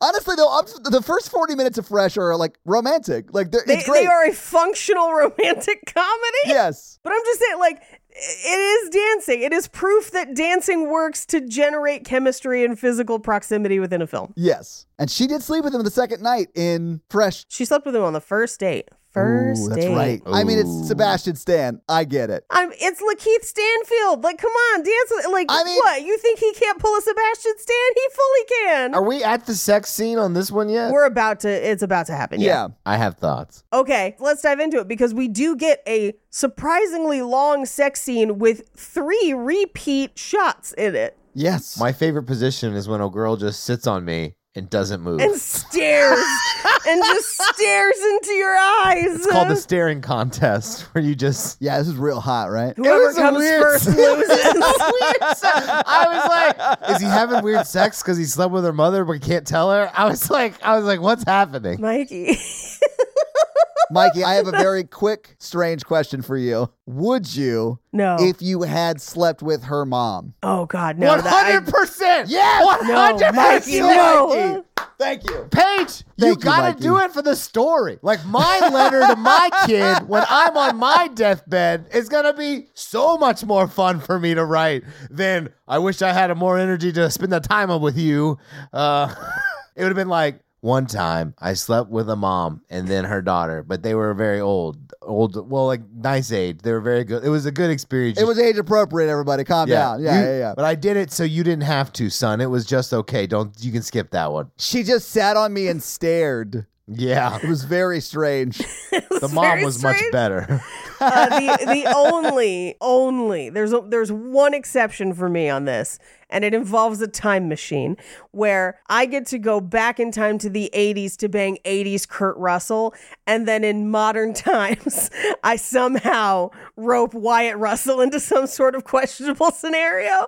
But like I'd feel weird about it still. I do think Paige has worked out the most ethical use of time machinery, and I'm here No, Thank I you. don't think Yeah. so Thank you. about that. I mean, for it. Mikey, you know you'd go bone Cleopatra if she was down, right? That's a very strange choice, but okay. I think we've talked about this. I would go to the Civil War with submachine guns and rob of rob the Confederate gold, like uh, and Time get away cop- with time it. Yeah, cop like just style. like time cop. Yeah. That's like time cop. but in conclusion, yeah, I try that out. In conclusion, they have a very upsetting, not that upsetting, just interestingly choreographed sex scene Yeah. in this film. It's not. In, it's weird as shit. What what sex scene would you rather watch? This or The Room? Yeah, I would rather watch The Room. There was more chemistry there. Oh, hi, Wrong. May. They look like they're having a psychic conversation with each other, but we don't get the voiceover in this film. Oh my God, that is exactly what it looks like. He's like, Did you? And she's like, No. No. They're just like, and I'm like, what are they trying to say with their eyes? What Lakeith Stanfield's trying to say is, I think I fucked your mom. And what she's thinking is like, This dude's great. Uh, Here's the thing in this sex scene, there are three, count them three shots of just Lakeith Stanfield's pecs and abs. And I was like, first of all, thank you. Secondly, is this the same shot? like three It different is. shots? Like, I'm not mad at it at all. But what? Like, what are we doing? But the staring, the, the psychic conversation. I also noticed that Mikey. I was like, what is it? What? They're Because she also very wasn't attractive. moving. She's It's- just like staring. And I They- think she- he is inside of her, and they just stop and stare. No one's done. Well, as far as far as I know, Mikey, do you think one of them farted and they're like trying not to acknowledge it? They're like, "Mm." No, I think no. It really is like the psychic battles from that S- South Park episode where they're like, I think they were trying to do like Outlander does this all the fucking time, where like they they're just like looking into each other's eyes while they're having sex, and it's supposed to be this like eye contact thing. But, they're, actually not. having They're sex just- in that moment. yeah. I know. "You could have had them just stare at each other naked in bed, smiling, and it would have made a lot more fucking sense than what I got there." What if she's like Doctor Manhattaning his dick, and you just can't see it? She's like telekinetic, just like I would be talking if that was happening. I'd super be like, kegels. "Oh, okay. I think what she's psychically trying to say to him is, it's okay, it happens to a lot of guys.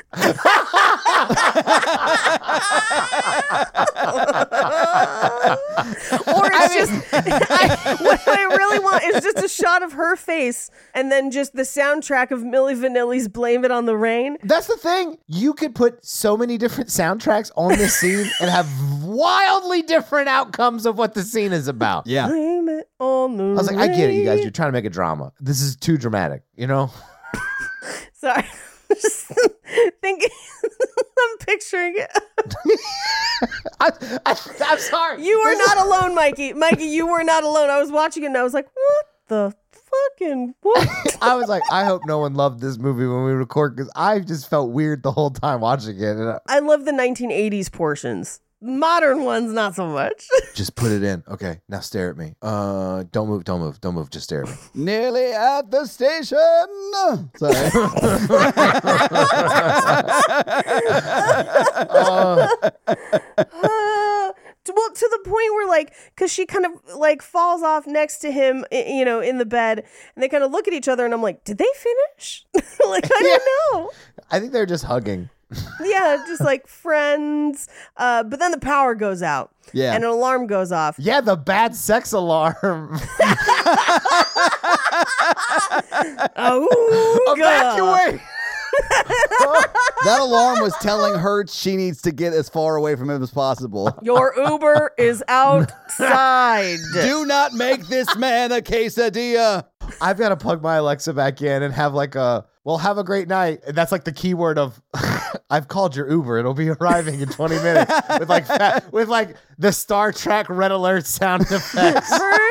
yeah. You heard the sound. It's time to go. It's red alert. anyway, they they get in a taxi and they go to Lil Rel's house. Yeah, because it's further uptown, further away from where the Yeah. hurricane's going to landfall. I mean, I think we can safely say that no hurricanes landed in that apartment Oh, that no. night, but unless she was the eyes of the storm, just like There was no storm in anyone's pants that day. Now, th- her apartment was the driest place in all of New York. cloudy with a chance of blue balls. Yeah. I'd rather have no sex than just like stick it in and stare at somebody. You mean soak? That's what they're doing. That's what they did. they are Yeah. soaking in this movie, Mikey. No.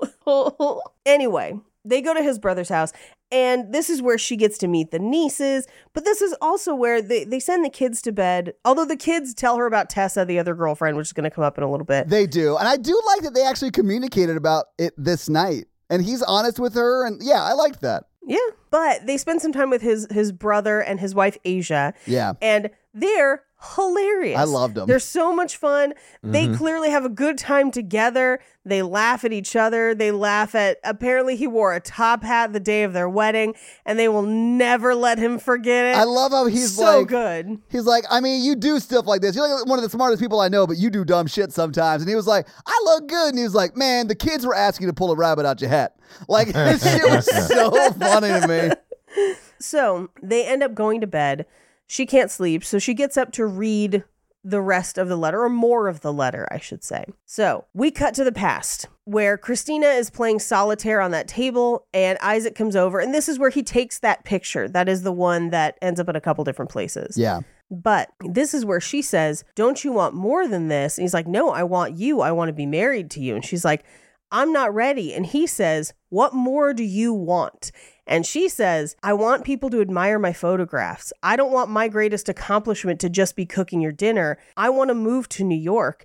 And he says, I don't know how to make you happy. I can't see myself in New York. And she says, I can't stay here. And he says, then where does that leave us? Which for me is pretty clear. I mean, she definitely should have said goodbye. Yes. Well, I think she should have answered the question, where does that leave us? Well, we don't know. The movie cuts away, but like it's assumed that they don't answer that question because he's mad that she never says goodbye. Yeah. At least he learned how to cook boiled crabs. he should thank her for leaving so that he could learn about the crabs. So unhealthy. Terrible. They all just stare at each other.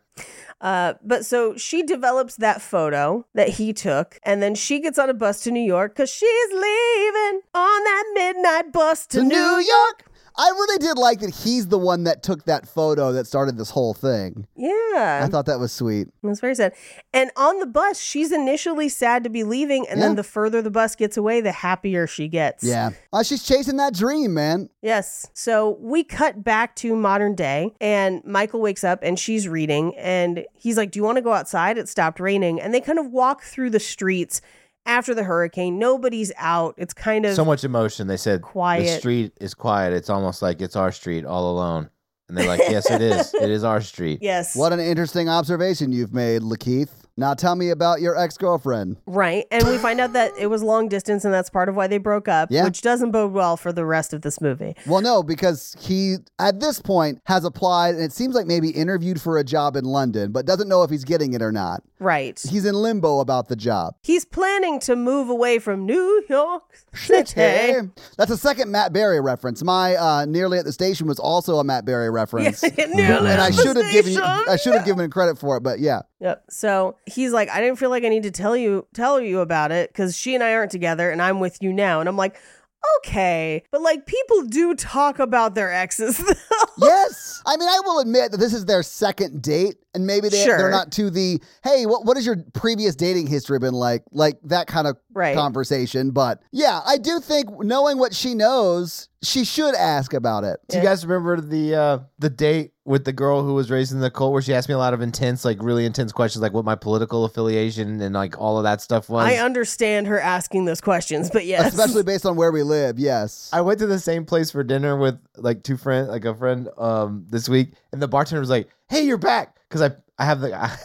I, have a gift card. This is like a way inside story. I have like a like a weirdly large gift card to that restaurant, and so I used it on the date, and then I brought it back again for and like paid for like friends dinner because I, And she's like, "Hey, it's you with that weird date." I was like, "She's like, are y'all still dating?" And I was like, "No." And she's like, "She was very pretty though," and I was like, "Did you hear the conversation?" She's like.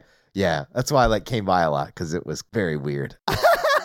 Is this the bartender? Yeah, Was she cute? You should ask her out. That sounds like an amazing meet cute for a movie right there. that's the best part of working in the service industry is eavesdropping on other It people's is. conversations. It really is. My favorite one was the time a guy shot off his foot. Go ahead. Mikey, you should go out with that bartender. You should ask her out. we'll see. Still got a little bit more on that gift card.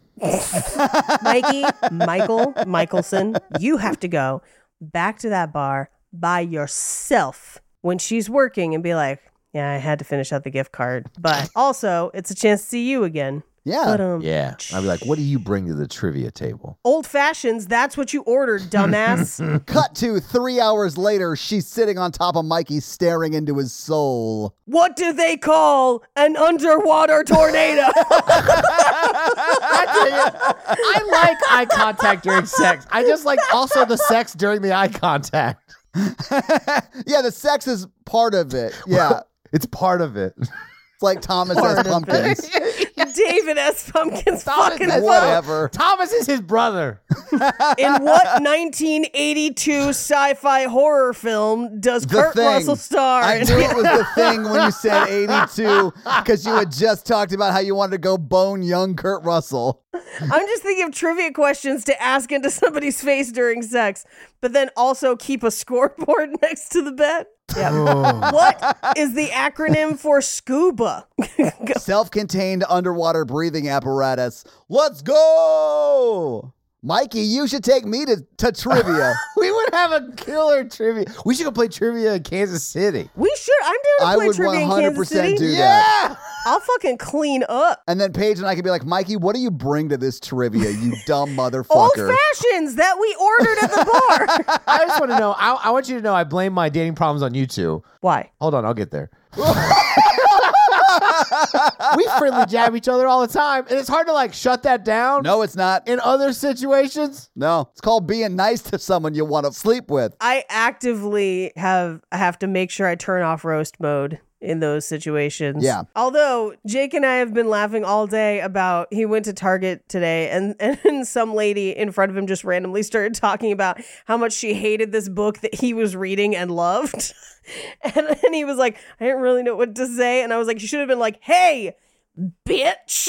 he was like, yeah, no, I don't think that would have gone fine in Target. No, it wouldn't have gone well. I would have been, if I was Sam, I probably would have been like, yeah, it's not for stupid people, so I get it. Well, apparently, her partner walked up and was just like, "Oh, I loved it," and so he was just like, "Maybe you're the problem then, Yeah. lady who doesn't like it." Well, he was reading a Playboy. Sorry. Erotic boob photography for dummies. Yeah, you know. I Not mean, he for was just trying everybody. to see some of the work that May's mom was doing during the yes. late, ni- or, you know, early Uh-huh. '90s and late '90s. He I keep saw it. setting the camera timer before her shirt is off. Yeah, you know. Rookie mistakes. Rookie. I've got two modes, man. I got like therapy mode and podcast mode. I don't got an in between mode. You 100% should be in therapy mode on a first date. Asking a lot of open ended questions, a Oh. lot of active listening, and just gathering ammo like Bartiz so you can show your ass. when, when you get paid for it, you don't give it away for free. then, Mikey, you're never going to get it for free, all right? If you treat I'm all done. your first dates like you treat us, it's going to end badly. And you treat us like you treat like a, a good close friend. You can't treat Yes. someone you don't know like that. Not yeah. Now here's Ah. the thing: third, fourth, additional dates. Oh, when yeah, people, it's when you know people different. better, then you dial it back up. Oh, the only thing I learned is trivia is like a fourth or fifth date now, not a first two. We're gonna play darts or yes. some shit like that. honestly, yes. Though Be- anything that gets that competitive, put it later in the dates. I have a bit of a competitive streak when it comes to like board game, but other, you know, there's a lot of people who do when it comes to like games and and and sports and things. People have a competitive streak. Here's my thing. The activities that I usually recommend for first and second dates are bowling and mini golf because they're things that very few people are legitimately good at. Yeah. Everyone's Mm-hmm. going to be kind of bad. And you can play like you're competitive, but everyone's kind of losing. And so it kind of works out and it doesn't hurt people's Good, it's feelings. good tips. Good tips. I always took them rock climbing. Also, and I've told this on during Christmas Mikey times, my family is like very competitive trivia wise. Like we have a biannual, like very competitive trivial pursuit game that lasts like three and a half hours each time, or or like we'll play like two or three games of it, and it's like and it doesn't end until like one like three of us have ganged up on one of the family members and they've cried and left the table. And you think that sort of behavior is appropriate on a second date? Yeah, yeah, yeah. I'm just saying If you don't like me at my making fun of your fucking stupid face, then you don't deserve me ever. I'm not bringing you home unless you're helping me bring home the trophy. I, Mikey shows up to trivia wearing a shirt that says, I don't date no stupids. That's not. She was not. Stu- She's like in like way high in finance, and I was like, I hope we get a fucking finance question. You won't. There's never finance questions in trivia. But I, I will say my family doesn't do trivia as much that we we love playing games where you have to like you give like somebody four words and you have to make a sentence out of it and stuff and Yeah. it's then you're literally competing to be the funniest which is super fun uh, or we go ham on fucking dominoes and just trash talk each other the entire time to the point where like my sister and I were neck and neck through 12 rounds of dominoes the last time I was home, just like talking shit the whole time. Yeah, that's how it is. That's how. And I fucking won. What's up? Undefeated Exactly. domino queen. Let's go. boom. I'm not even good at math. What? Practice is what happens when you do it for real. So like, if you play trivia like that all the time, if you go play trivia, you go hard. It's just instinct at that point. And I, you know, that's on me. That's on. I, I own that. Todd. Yeah, Mikey, look over there. Todd. yeah. When we go play trivia in Kansas City, let's lose on purpose. Oh my god. You sandbagging motherfucker, Paige. You sandbagging us? and then we'll go back to the Airbnb and I will just like wreck everybody at Domino's. Domino's and categories. I'm just like an undefeated monster. Paige, I don't know how to play dominoes. Will you teach me? Yes. Yes, let's play Domino's. I love Domino's. Paige, I uh, am very much against the sandbagging plan, but I can be bought with Slaps Barbecue. So, Yes. Can we just eat there every day? yes, you mean like we did last year, Paige? We did it two days in a row and I, I have no regrets. Paige, here's what I'm gonna do. I'm gonna give Todd COVID. Great. So we can have time together to learn dominoes with Jake. Well, you really need more than two people. We kind of Yeah. need everybody so Yeah. we could play. We'll meet some people down there. What? You want to play dominoes with Mikey and Paige back at our Airbnb? No, no, Todd, no. Mikey, what That's are where my you saying? clothes We'll are. need people down there. We met Paige down there. Hey, uh, I don't know if you know this, but my We podcast is literally- watching you from the other side of the bar, and you have this like and cool you've got, vibe. we like your vibe. Do you want to play dominoes with us back at our Airbnb? This We is got a definitely not vibe. going to turn into a weird orgy. That's literally how we started this podcast. we started this podcast just like that. What do you mean we're gonna beat people down there like Armando and, and Paige? You know, I don't know if Mondo plays dominoes or not. I feel like he does. I feel like Mondo and I might fuck up some dominoes. Mondo's got some domino energy to him. Yeah. yeah, Well, yeah, are we yeah. gonna, we could- we might meet another podcast, a nice podcast down there. We don't know. Anyway, they have the whole street to themselves, not playing dominoes or having human interactions. Uh, but they talk about the ex girlfriend. Yeah. Uh, he finally tells her about London. yeah. And she's like, why London? And he's like, well, I felt like I needed to change. And she's like, and you want to change right now? Like, should we just, why'd we fuck then? Like, what's happening? He said, "I see London. I see France." I saw your mommy's underpants. like, yeah. I Uh, think you're right, Mikey. They were too scared to go through with that storyline. They should have done it. Yeah, agree. I think the reason she was just staring at him in their sex scene is because he just said, Your mom didn't do it like that. She's like, he looks familiar. Like a guy who came around our house when I was about 23. No, in the background, there's just like a dick pic her mom took, and she's like, "Oh wait, Why would she have a framed dick pic that her mother got sent? Uh, 'cause Years it's ago. New York art. Todd. No, like her mom took a picture of it.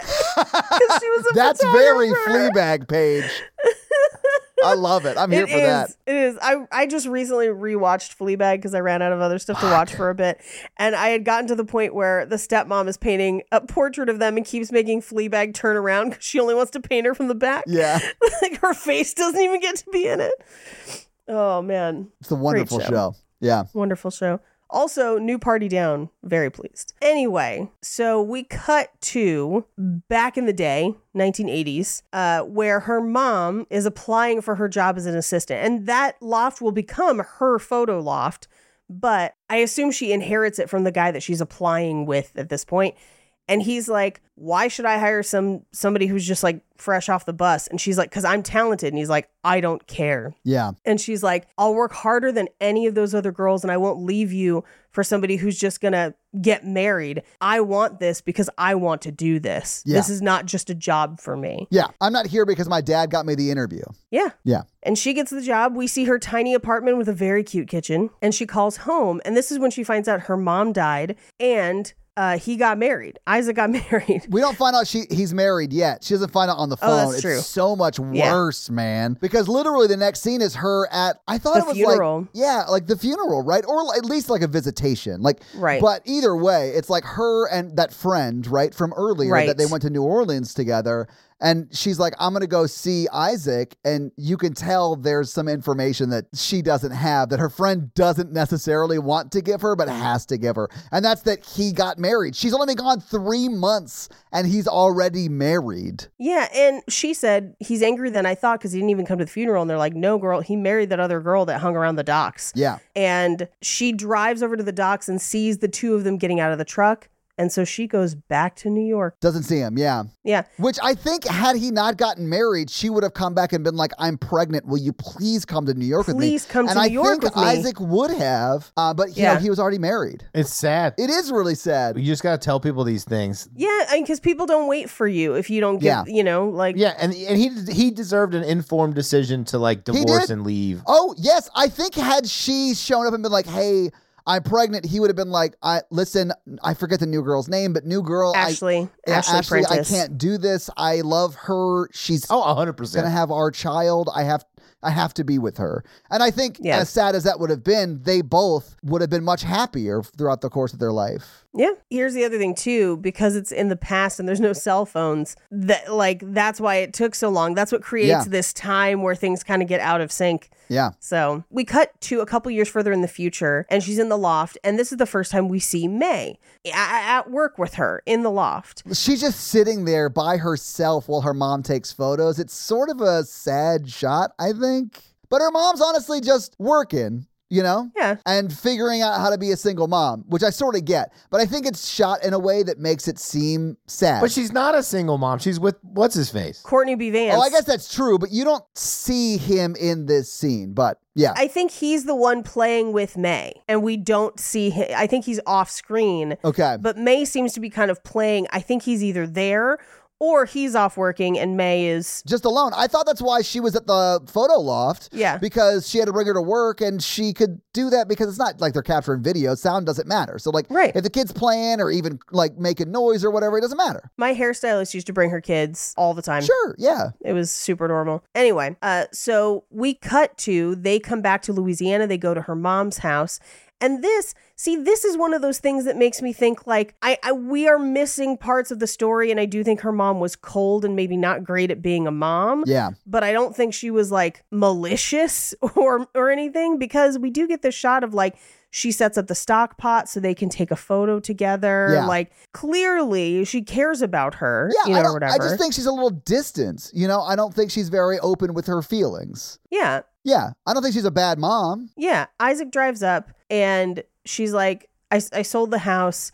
And he's like, Yeah, well, it only took you four years. And that's the point at which I was like, See, I suspected that May was his kid this whole time. Yeah. But now I'm mathing the math, and May is definitely his kid. Oh, you mean because that kid is clearly three years and three months old, and he's like, I haven't Yes. seen you for four four years. yep. And he takes them to the, the bus station. Yeah, man. Uh, but she's like, Don't get out. D- like, just drop us off. And they show us a lot of that ride, and they are just sitting in silence. And man, May's mom is like not saying anything, but saying so much with her face. Like Yes. it's just acted like the young Isaac and May's mom in this scene do such a good job, even though they're not talking. Because when they get there, he goes to get out, and she's like, "Don't get out." Yeah. But she leans over May to kiss him on the cheek, and it's like it's not just like a pop kiss on the cheek. It's like a Mm-hmm. Yeah. I want to kiss you a different way kind of a kiss. And then she gets out and goes and sobs in the tr- in the bus station. yeah. It's so Mhm. Oh, it's so sad. sad. I was weeping at this moment. Yeah. And we cut to Isaac's house modern day. Yeah. And this is the one where Mikey, I am fully with you. The emotions in this scene, questionable. Yeah. Because May shows up and Isaac is like, Can I help you? And she's like, I'm I'm May Morton, I'm Christina Eames' daughter. And he's like, Is she here? And she's like, No, she passed away. Now, we do see in his face, you see him get very, very sad and Yeah. almost cry Yeah. and then come back from it. Yeah. But that's the only time cuz like he's like, "Well, I'm sorry to hear that." When and she was like, "About a month ago, and she left me this envelope to give you." Now at this point, I feel like he once she says, "I'm her daughter." And I have a thing for you. He uh, an envelope for you. I feel like he has to be like, cause you're my daughter. Like, uh, um, I think he knows before reading it, but the reading it is confirmation Yeah. of it. But yeah, no, I think I think he knew already, honestly, Paige. yeah. And and this is where he's like, I should have just asked. Yeah. you're just like, what? What a strange reaction. Yeah. like, you're not even gonna hug her. Like, what's happening? Yeah. Like- If we don't see them hug, like I would No. absolutely want a hug from this person that is my father, who I can now have a real relationship with. And you know that, like, because she stays there for Yeah. a while with him in that house. So I would assume that they're like, okay, we're going to try and have a relationship Yeah. and like eat boiled crab every day or whatever. She asked Lakeith Stanfield to like move there. She's like, we should move Yeah. here or some or come back or whatever. Or come so back she or clearly something. wants to pursue a relationship with her dad. You know, like to get Yes, to know absolutely. him. Yeah. yeah. And who should show up but Lakeith Stanfield? And it's like probably a few days later, I Yeah. would say, or a few weeks later. We don't know how long she's there. I got a few days, but who knows? It doesn't really say. who knows but we we cut to him in his office and he basically tells his boss i got the job and she's like congratulations but i hope it doesn't work out Hey, And that's he's yeah. like, too "Well, much. That's too much emotion. He said, "Hey, I got the job," and then she goes, "Oh well, I hope it doesn't work out." And it's like, And it's Chelsea That's Peretti too, it's chelsea peretti yeah who is like normally over the top and really good at doing all that. of these people are usually good at all of this acting business. but it's another case of like chelsea peretti is hilarious and is given little to nothing to do in this movie I bet they toned her down. I bet they were like, "Hey, can you Yeah. tone it down?" Because I bet her playing it down is still bigger than what she was in this movie. yeah like i, I don't know well, it's even like the friend Rachel, who's been gone for an hour of this movie and is about to come back in just a little bit. She was in fucking Hamilton, and j- she's in Blind Spotting, the movie and the TV show, and is amazing. Yeah. And she has like four lines in this movie, and you're Yeah. like, they have more chemistry as friends than like anybody. Anyway, underutilizing some of their smaller characters. As well. Absolutely. I mean, she was one of the Shielder sisters. Like, Yeah. she's a Broadway star, Paige. Like, yeah. Yes, And we I see her know. twice in this fucking movie. twice in the movie. yeah, underutilized twice for sure. gorgeous. Yeah, But just- yeah, just twice in the movie. Absolutely. we cut to him because he still owes them the article uh, on Isaac, and he's like listening to the tapes on Christina and how he's like, Isaac is like, I should have gone back for her. Yeah. And May is calling him, and he just doesn't answer. And we know what May is going through, like discovering her father and like getting to know him and all this stuff. And he's just like, eh, I'm good. he doesn't know any of that, but it makes it seem like he's a shitty dude to us, the viewer, because we're jumping from her like discovering all this shit and calling him. And he's just like, nah, we had sex once. It's fine. I wouldn't call it sex. We soaked We had a Oh, once. staring contest once. It's fine. I won though. Uh, anyway, I didn't pull out until it had wrinkles. so That's how, Oh, that's how no. soaked it was. Oh. we cut to he goes to talk to his brother, and his brother's like, "So you're gonna say goodbye to that girl, right?" And he's like, "I don't know." like, man, maybe not. which is an insane thing to say when we're supposed to feel emotional in 30 minutes when they are together at the end of this movie. Yes, And like yes. literally, he's like, nah, I probably won't. Yeah, no, no, I'm good. it's insane. It's crazy. So he drives back to Louisiana, shows up at Isaac's house. She's there.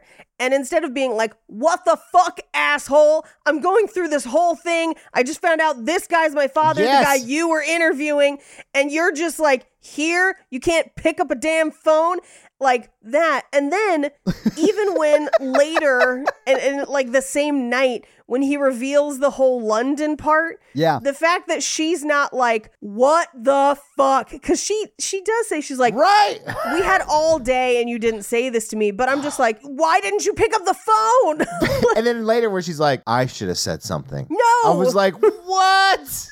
These people are bananas. I think what she was referring to is when they actually have the conversation about London, she says everything the opposite of what she wished she had said. So I think when she says I should have said something, she's talking about that specific moment. It's not the opposite. They say nothing. They literally say nothing, which is not the opposite. Oh no, he says I'm going, and she says then go then, more or less. Yeah, like, they say basically- quite a bit in that moment. well and she says she's like i didn't feel like i could ask him to rearrange his life and i'm like that's fair and if you don't want to be in a long distance relationship that's also fair Yeah, like you sh- probably shouldn't be together you've only been on like three dates like don't worry about it I uh, absolutely don't think they should be together long term. yeah yeah yeah I, I think they should be with someone they actually want to have sex with and not just soak. not just stare at Well, and then his motivations are not great either. Why do you want to go to London? I feel it. Well, yeah, Yeah, why I do you want to just- go to London? i want to change because it's London. Cool. Hey, London is really cool. I- I, I have love been. Like, London. he doesn't talk like that, Paige. He's like, he's like telling his brother, "I'm going to London," and his brother's like, "Will you miss me? I will miss you. Yes. Why are you going? I just London could be Fucking love fish and chips, dog. I need No. to get my hands on some potatoes. it's way more emotion." He just says, "I want to go." Yeah. I'm like, I could never be this man's friend because I would always ask for more specifics, and that would drive him crazy. I want to go to London. Why? I just need a change. A change from what? What are the next three words in that? Like, well, I need more than I just want to change. You're moving Yeah. literally to a different country that's five time zones away. Let's have a bigger conversation about this. yeah, I think I feel like the conversation should be like, I've enjoyed my time at my job, but I feel like I'm not really challenged there anymore. And I think moving to London, it's a really great opportunity with Associated Press. It could challenge me more. I'd live in a different place. I think that's exciting. it's better for my career or whatever. We don't get any real reasons except for Yeah. like I just really dig UK's vibes. I do though. I it's mean, like, like, whenever anyone on Perfect Match is describing why they want to be with Francesca and they know they can't say because she's hot. I can't. I can't fucking deal with when that other guy with the with the fucking ponytail was like Will? surprise French. Yeah, I want to be with you. and I was like, what? And then she was like, "Let's talk about this though." She's like, "I'll see you on the outside." I was like, "She's gonna fuck him, hundred percent." When Yeah. she is like, I want always an open relationship. Don't fucking talk to the- any other women. I was like, this is bad. Like, bro, that's not good. 'cause That's not an open relationship. That's just her cheating on you while you don't get to even look at anybody else. And the guy she said that to, Damien, the next day was like, Yeah, I think we're like really getting close emotionally. And I was like, She's getting close to emotionally abusing you. Yes. Yeah. Anyway, watch Perfect Match. It's amazing. My favorite is like at certain points in the finale, she's like, "People think I'm mean, but like they just don't get it." I was no, we get it. That's the like, problem. "You are mean." You and Bartiz belong together. Yeah, we can't. We we'll have to do another bonus to recap the finale. Yeah, let me get through it. I'm gonna text y'all tonight. Okay, okay, okay. Well, we just gotta finish this movie up and I can get to it. Yeah. Anyway, anyway, anyway. So they decide to go to New Orleans, right? Yeah. And they kind of retrace Christina's steps. Yeah. They even go back to her house. They see her dark room. They go to the same dance club. And at that club is when he's like, by the way, I'm moving to London. And she's just like, we have been going to my mom's places all day. Like, this Yeah. is an emotional day. He's like, also, I've been in your mom's place. no. Oh, I've been in your mom's place is probably. place. I've looked into her eyes, if you know what I mean. I left something in her dark room. no. I was very afraid when they go into the dark room in like the modern day situation because it looks very shack esque. And I was like, please don't have sex. Please don't have sex. Because if they do, there's no way Mikey's not going to bring up the time I had shack sex on First Avenue. Hold on, I've Shack got sex, baby. I, I I was so close. I was like three blocks away today, and I almost went for it, but it was like rush hour. I didn't want to go over there. I am not at all afraid you're going to take a picture of that place because A, you're too lazy, and B, it's still proof that I got laid somewhere. So, like, I don't care. I need to see the pictures. It honestly looked a lot like this, the inside of this building that they were in, except it was smaller. It was more intimate. So paintbrushes for tactile play. Uh, anyway, when they get to the dark room, they kind of make out for a little bit, and I'm like, why? Like he just didn't call you in like a super emotional thing. Like I know. why? I don't Yeah. understand. He has been ghosting you all week and would have been continuing to if you Yes. weren't magically at the place he showed up at. Right. Yeah. Anyway, they get in an argument. He leaves. We cut to the next day. She is at Isaac's house, and Isaac is like, Why didn't you leave with him? And she's like, it's complicated. And he's like, Yeah, okay. That sounds kind I feel like I kind of understand this kind of situation. You read the letters. And he says, Look, I don't blame her for leaving. She was unwavering in what she wanted. She said that's what she wanted to do. She did it. Yeah. I'm upset that she kept you from me for so long and her letter does apologize. But at the same time, like, I understand what she did, what she did. It's a long time ago. I kind of forgive her at this point, Yeah. but maybe you have a chance to do something different. And then we get like the last portion of the letter and voiceover that's basically like, I chose pictures instead of people. It was the only way I could love. And it's her basically apologizing. Yeah. But we cut, and this is where we see her crying in the bus station. So sad. Brutal. Yeah. The mom, May's mother, crying in the bus station. Yes. Yeah. Uh, but then we cut to May and Courtney B. Vance talking about it. And Courtney B. Vance is like, Oh, I've known the whole time. Yeah, she made me promise not to tell you. And honestly, like I said before, that made me so happy that she was, she the mom was at least able to open up to Courtney B. Vance about it, who she was married to, and Yeah. I think honestly deserved to know. But also, it's nice to know that the mother had some support in carrying that weight. anyway, he tells her that A, he promised not to tell, but B, he met when he met her mom when she was three months pregnant. Yeah, And his mom and her mom turned him down at first and was just like, Hey, I'm still kind of in love with somebody else, like, whatever. because of the timing of it, I got the impression that Courtney B. Vance met May's mother right before she went back for her mother's funeral. And then when she got back from the funeral, she was like, "Well, that door is closed with Isaac." And Yes. maybe she was there was an attraction with Courtney B. Vance. I may as well explore that, and she does. Yeah. But she was honest with him, obviously, because she was maybe not even showing at that point, but was pregnant, and he was still Yeah. super into it. And there's no way she would have had to have Yeah. told him, obviously, you know. I get it. Mikey, I know you got it. When I was like watching this movie and I realized when he came into the story, I was like, that's a Mikey move. That's like a real good guy move. You know what I'm saying? That's Yeah. such a Mikey move. Yeah. But this is also where he tells her the story of like, hey, when you went off to college, and she's like, yeah, and she didn't even come, and he was like, oh, she stayed home crying. She was devastated. like, you you did not have all the information basically. Uh, and she's like, oh, and he's like, she was bad at goodbyes and bad at communication. Who's What's lazy now, happening? you bitch? You found this photo online, Mikey. but I'll say this: that photo looks way better than it looked when I was oh, in I, there. I'm gonna, I've got to get a, nor- a normal one. Good. Hold on. I'm pulling. I had. I didn't have the chat up because I was No, concentrating I on did a making a Facebook group podcast. post in the romancing the pod. yeah, yeah, yeah. And I am right now confirming that this is in fact the shack. oh my god. Oh my god, Todd. Yep. There's no coincidence that there's a baby stroller in this photo page. Todd. It doesn't even have a whole roof, Todd. No, it does. What's in the center that looks caved in with ivy? Oh, is there two shacks? Oh, yeah, those are two different shacks page. Yeah. Okay, okay, Yeah, yeah, yeah, okay, yeah, yeah, okay. Yeah. Yeah, that's a bush in between two different shacks. Although surprisingly enough, there wasn't a bush in that shack that night. Oh, boo. Free the bush. so we cut to she's going over all the old photos and negatives for her mom's retrospective. Uh, and this is where Rachel pops back in to be like, going out to dinner with Andy. And I'm like, I want to see your love story. like, what's happening? Yeah, she looks happy. Yeah. Anyway, this is where Issa Rae's like, I think I fucked the fucked things up. You didn't. He's the one who didn't call you and didn't tell you who's going to London. Anyway, Yeah. so we watch the videotape of her mom, and it's the same interview as before, but it's her basically saying, like, I wish I didn't leave so many people behind. I wish I'd been more open about my feelings. And we cut over to his office where we find out that Andy's not an intern anymore. Which I don't think we mentioned it, but when Lakeith got promoted, or not promoted, but Yeah. took the job that was sort of a promotion, but he's leaving the magazine he's at to go to AP London. He asked if they could make, I think his name's Peter, the intern. Andy. He's like, Andy, thank you. He asked, can we make Andy the intern? Can you sort of give him my slot? Right. And Chelsea Peretti was like, absolutely not. I hate you. Don't leave me. But she does. I, I really get the vibe that she's a really good boss and really loves him, but she doesn't know how to show it Right.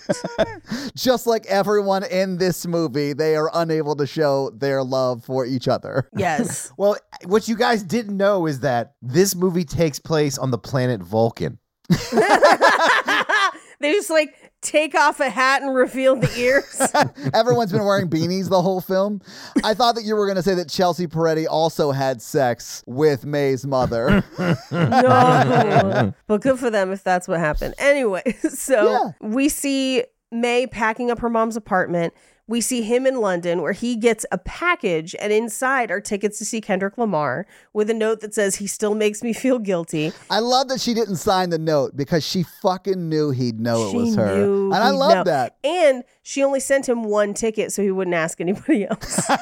That's a smart move. I got the impression that it only it had only been like 2 weeks since they had last spoke. yeah. You know, so it hadn't been like three months where he might be dating somebody else, but you know, you still want to like make sure that Yeah, they yeah, aren't, yeah. you know? So he shows up and she's there. So they meet up and he's like, I've been miserable without you. She's like, I've been miserable without you. I don't want to be practical. We'll figure it out. Yeah. And I don't want to wait years to figure it out. Yeah. So let's go hear some music. And, And that's the movie. So having seen the movie, having talked about the movie, what did you guys think about the photograph? Every time I do it makes me laugh. Uh, the, I like the past love story. That I, that one really works for me, but the present one not so much. It was so self serious that I now my pick for next week is so absolutely bonkers and Hell insane. yes! That makes me happy though. We need some of that change up in our lives. And I Uh, love the hyper seriousness of this. Like, I really love the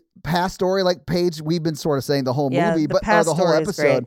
But I really feel like the last scene doesn't carry really any weight because No. there isn't really much to build them up as a couple in the modern day scenes. So it Yeah. just feels like, okay, cool. So you went to go have a fuckcation in the UK and I'm- then you guys are not going to be together. It's- yeah. A better thing would have been like him saying the whole time, "I'm missing something in my life. I need to change. I need to go to London." And then at But the end, you him were being, the changes I needed. And then he came back from London to say that to Yeah. her. I think that that would have been great because then that's Isaac passing on, don't make the same mistakes I did to Lakeith Stanfield's character. Yeah, I, I think And I feel like he needs some of that too, because Lakeith Stanfield is not like a great dude in this movie. No.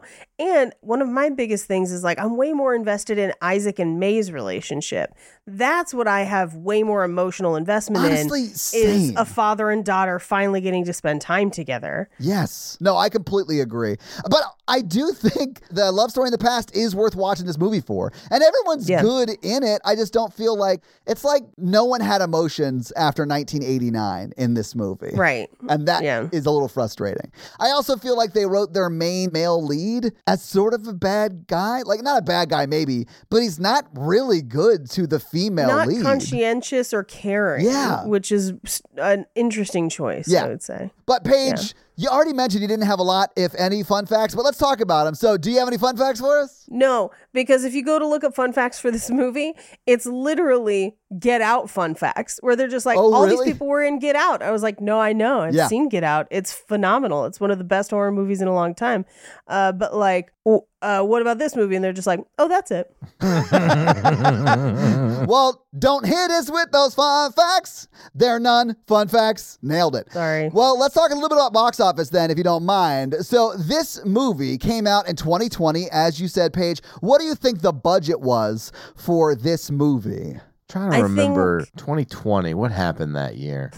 what was it? Well, this probably got funded in 2019, but no, when we talk box office, you'll need to think about Yeah. that because you're right. Yeah. I'm going to say this was uh, 20 mil Okay. in budget. Mikey, what you think? I'll, I'm gonna say 15. Mikey, you're exactly right. It was $15 million on the nose. Now, this movie came out on February 14th, Valentine's Day, which I think is appropriate for what they were going for in this That's what they were movie. trying for. Yeah, Yeah. for sure. Um, it was fourth in the box office that week. Uh, it was beat by another like huge, like romantic February uh, Valentine's Day hit. Sonic the Hedgehog was number one that week, and then Birds of Prey was number two. Number three was Fantasy Island. Number four was obviously The Photograph, and number five was another rom com called Bad Boys for Life. I'm assuming it is. I haven't seen it. yes. Yes. Now, what do you think The Photograph brought in in its opening weekend? You know what I saw that night with Molly? J- Uh huh. We went on a Valentine's Day date that night. You guys have never romantically dated, right? We went to the movies, just her and I, and dinner, I think, to see what's the movie with the wish in the islands? Fantasy Island. Uh, We saw Fantasy Island that night. when you had the opportunity to see Birds of Prey and or Sonic the Hedgehog and or the Mistake. photograph. First off, I saw Sonic the Hedgehog, and it's amazing. It's Yeah. great. That and Last of Us, two best video game things. Adaptations ever. So, did you get to live out your fantasy islands that night with Molly? no, That's unfortunate. I'm, I'm sorry to hear that. it's okay. So, what do you think it made in its opening weekend, guys? Not a lot. I don't remember this movie even having a commercial. Six million. Okay. Nah, I'm gonna say four. I'm going low. It actually made twice as much as your highest guess. It made twelve point one million dollars in its opening weekend, which is not honestly bad. Yeah. For honestly this type of movie, although it is in like the right time period around, you know, Valentine's Day. But for it to make back 12 of its $20 million budget its opening weekend, it's not bad. Yeah. The thing that impacted this movie was COVID, obviously, because it was only in the theaters for five weeks. And the box office receipts, like for all movies, started dropping off towards the end of February. Yeah. You know, because people stopped going to public places because they were afraid of COVID. And then, of course, Right. everything shut down in like mid March. And that's when this had its final week, was the week of March 13th. But what do you think it made in the domestic box office in 2020? I think because it only had those few weeks. Yeah. But it made twelve. Twenty-two. Okay. Yeah, I'm gonna say twenty-five. You're both a little high. It made $20.5 million. I do think without COVID, it would have made 25, 30, 35. But because even when it was in theaters, the time, w- like, it was just crazy. You guys remember, it was crazy. People were like, yeah, it was crazy. even like Republicans who later went crazy were like, maybe we should stay home because we're old, you know, and it's just killing all old people. Anyway, Yeah. it also made another $126,000 in the international box office, but it suffered from the same fate as COVID here, right? So it didn't make a lot over there. Um, so it made a total of $20.7 million dollars so it did make more than its budget back uh, if you factor in the whole marketing thing of they typically spend about twice the budget on the marketing it didn't i can't confirm that and i don't remember seeing a lot of marketing for this and a $12 million marketing budget you'd see the marketing for that Yeah, I remember seeing some of it, and I remember people being excited for this movie to come Yeah. out because of Issa Rae and Lakeith Stanfield. But then I don't remember hearing about it once it came out. Yeah, me either. But I mean, we were hearing about COVID this whole time, so it makes Right. sense to me that we didn't.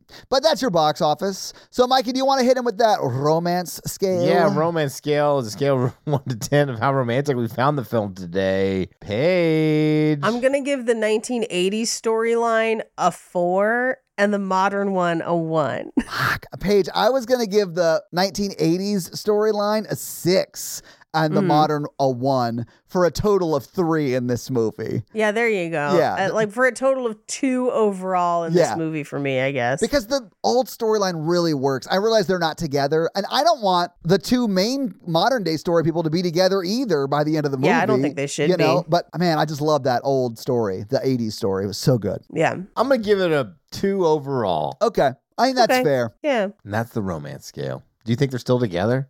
N- I do not. I think they are I do together not. for four to six months and then they break up because that I is agree. Lakeith Ooh. Stansfield long distance like pattern. That's what he does. Yep. I think less because you have to really communicate well in a long distance relationship. Well, that's fair too. Yeah. And they're further away than like New York Mm. and New Orleans. Like Yeah. that's a bigger commitment financially and time wise. But yeah, no, I don't think they're they're together. So this week, Paige, you made us watch the photograph. Mikey, what are you gonna make us watch next week? Okay, friends. Hell yeah. We shall be watching 2022's Redeeming Love. Wow. Wait, Um, Mikey, I've Mikey, never Mikey, is this what I think it heard is? of Is this, what this I think it is, movie. Michael? I think I know what this is. Let me read you the synopsis. Sold into prostitution as a child, Yes, yes, this is Angel what I knows think it nothing is. but betrayal. Can her heart ever be mended? Based upon the novel by Francine Rivers. Mikey, I watched this thank you. You watch this on a date, and it starts with child prostitution. Okay, okay. No, let me let me tell you a, a better synopsis because that's very dark. Yes, it is the movie's very dark. It's a old west like Christian it's a- rom-com. It's a western Christian rom com. Yes. where she's an old west working at a saloon as a sex worker, and he loves her so much he convinces her to leave that life. I can't fucking wait. This sounds amazing. There is a there is a part in this movie that's about forty minutes in that is so absolutely. I can't Did your tell- date laugh at it, or did only you laugh at it? I cried laughing. Is it when the main character slept with the sex worker's mother? It's No. worse. It's worse. How is than that Bella possible? Thorne. I can't even tell. oh my god! I can't wait. Well, your homework for next week is to probably watch a very frustrating movie called Redeeming Love. So, Mikey, do you have a review for us to read? no, I'm still reading about redeeming love. Well, w- when once you're done, well, while you're reading about Redeeming Love, let me tell them how they can have their review right on the podcast while you pull one up, Mikey. And that is to leave us a five star text review, and we'll have Mikey read it for you. So, Mikey, whose review are you going to read this week? Okay, this one. we've had something. This is pun intended. We've had a review bleed over from horror version. Oh no, Oh. what happened? Kiki Star Kiki Star? Okay. What does Kiki Star have to say? pooping on the floor is comedy gold. That is a technically Romance in the Pod reference. After listening to y'all on Horror Virgin and Paige on Cult Podcast, I had to follow RTP. Okay, yeah. You three are hilarious and have the best chemistry. Agreed. Vampire babies pooping on the floor. What more could you ask for? Fuck. Five stars. that Blade episode on Horror Virgin, like it was back to back weeks. It was you pooping on the floor, and then the Vampire Babies episode of Blade was just ba- it was that was a banger week for the thruple. it was great. Yeah, I tried to explain vampires wearing condoms after they turned at work, and it was just like you lose a lot of context when you're not listening to the podcast. Well, Kiki Star, thank you so much for that awesome five star review. And if you want to have Mikey read your five star review, leave us a five star review. There's there's like four new reviews that are like talking about pooping on the floor. Yeah. Mm. That's what happens when you uh, release banger episodes. So, um, yeah, guys, if you like this power thruple that we have here on this podcast, make sure to check out our other podcast, The Horror Virgin. And that is the only other podcast that Mikey and I are on. But Paige gets around and she is on two other podcasts. Black Card Rehab, and Cult Podcast. So, guys, definitely check out those because they're amazing. If you want to follow us on social, we are at Romancing the Pod Show Yes. on Yes. Instagram, and we are at something else on Twitter. Who I just have never taken the time to learn. It's it's just romancing pod show because they have a character limit and it's show S H O like showtime.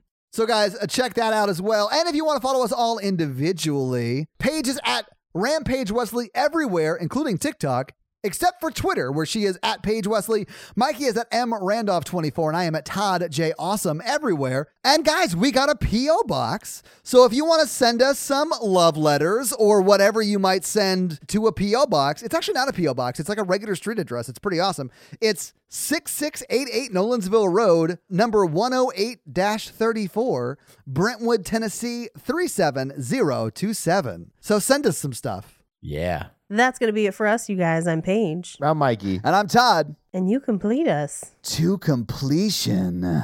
Stare. I call it the so the super stare soaker. Ugh, I don't like it, especially when we're doing it doggy style.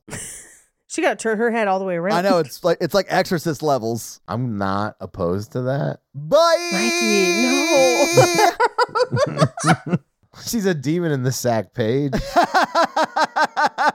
Mikey's dating the devil's daughter. Nerds. La, la, la.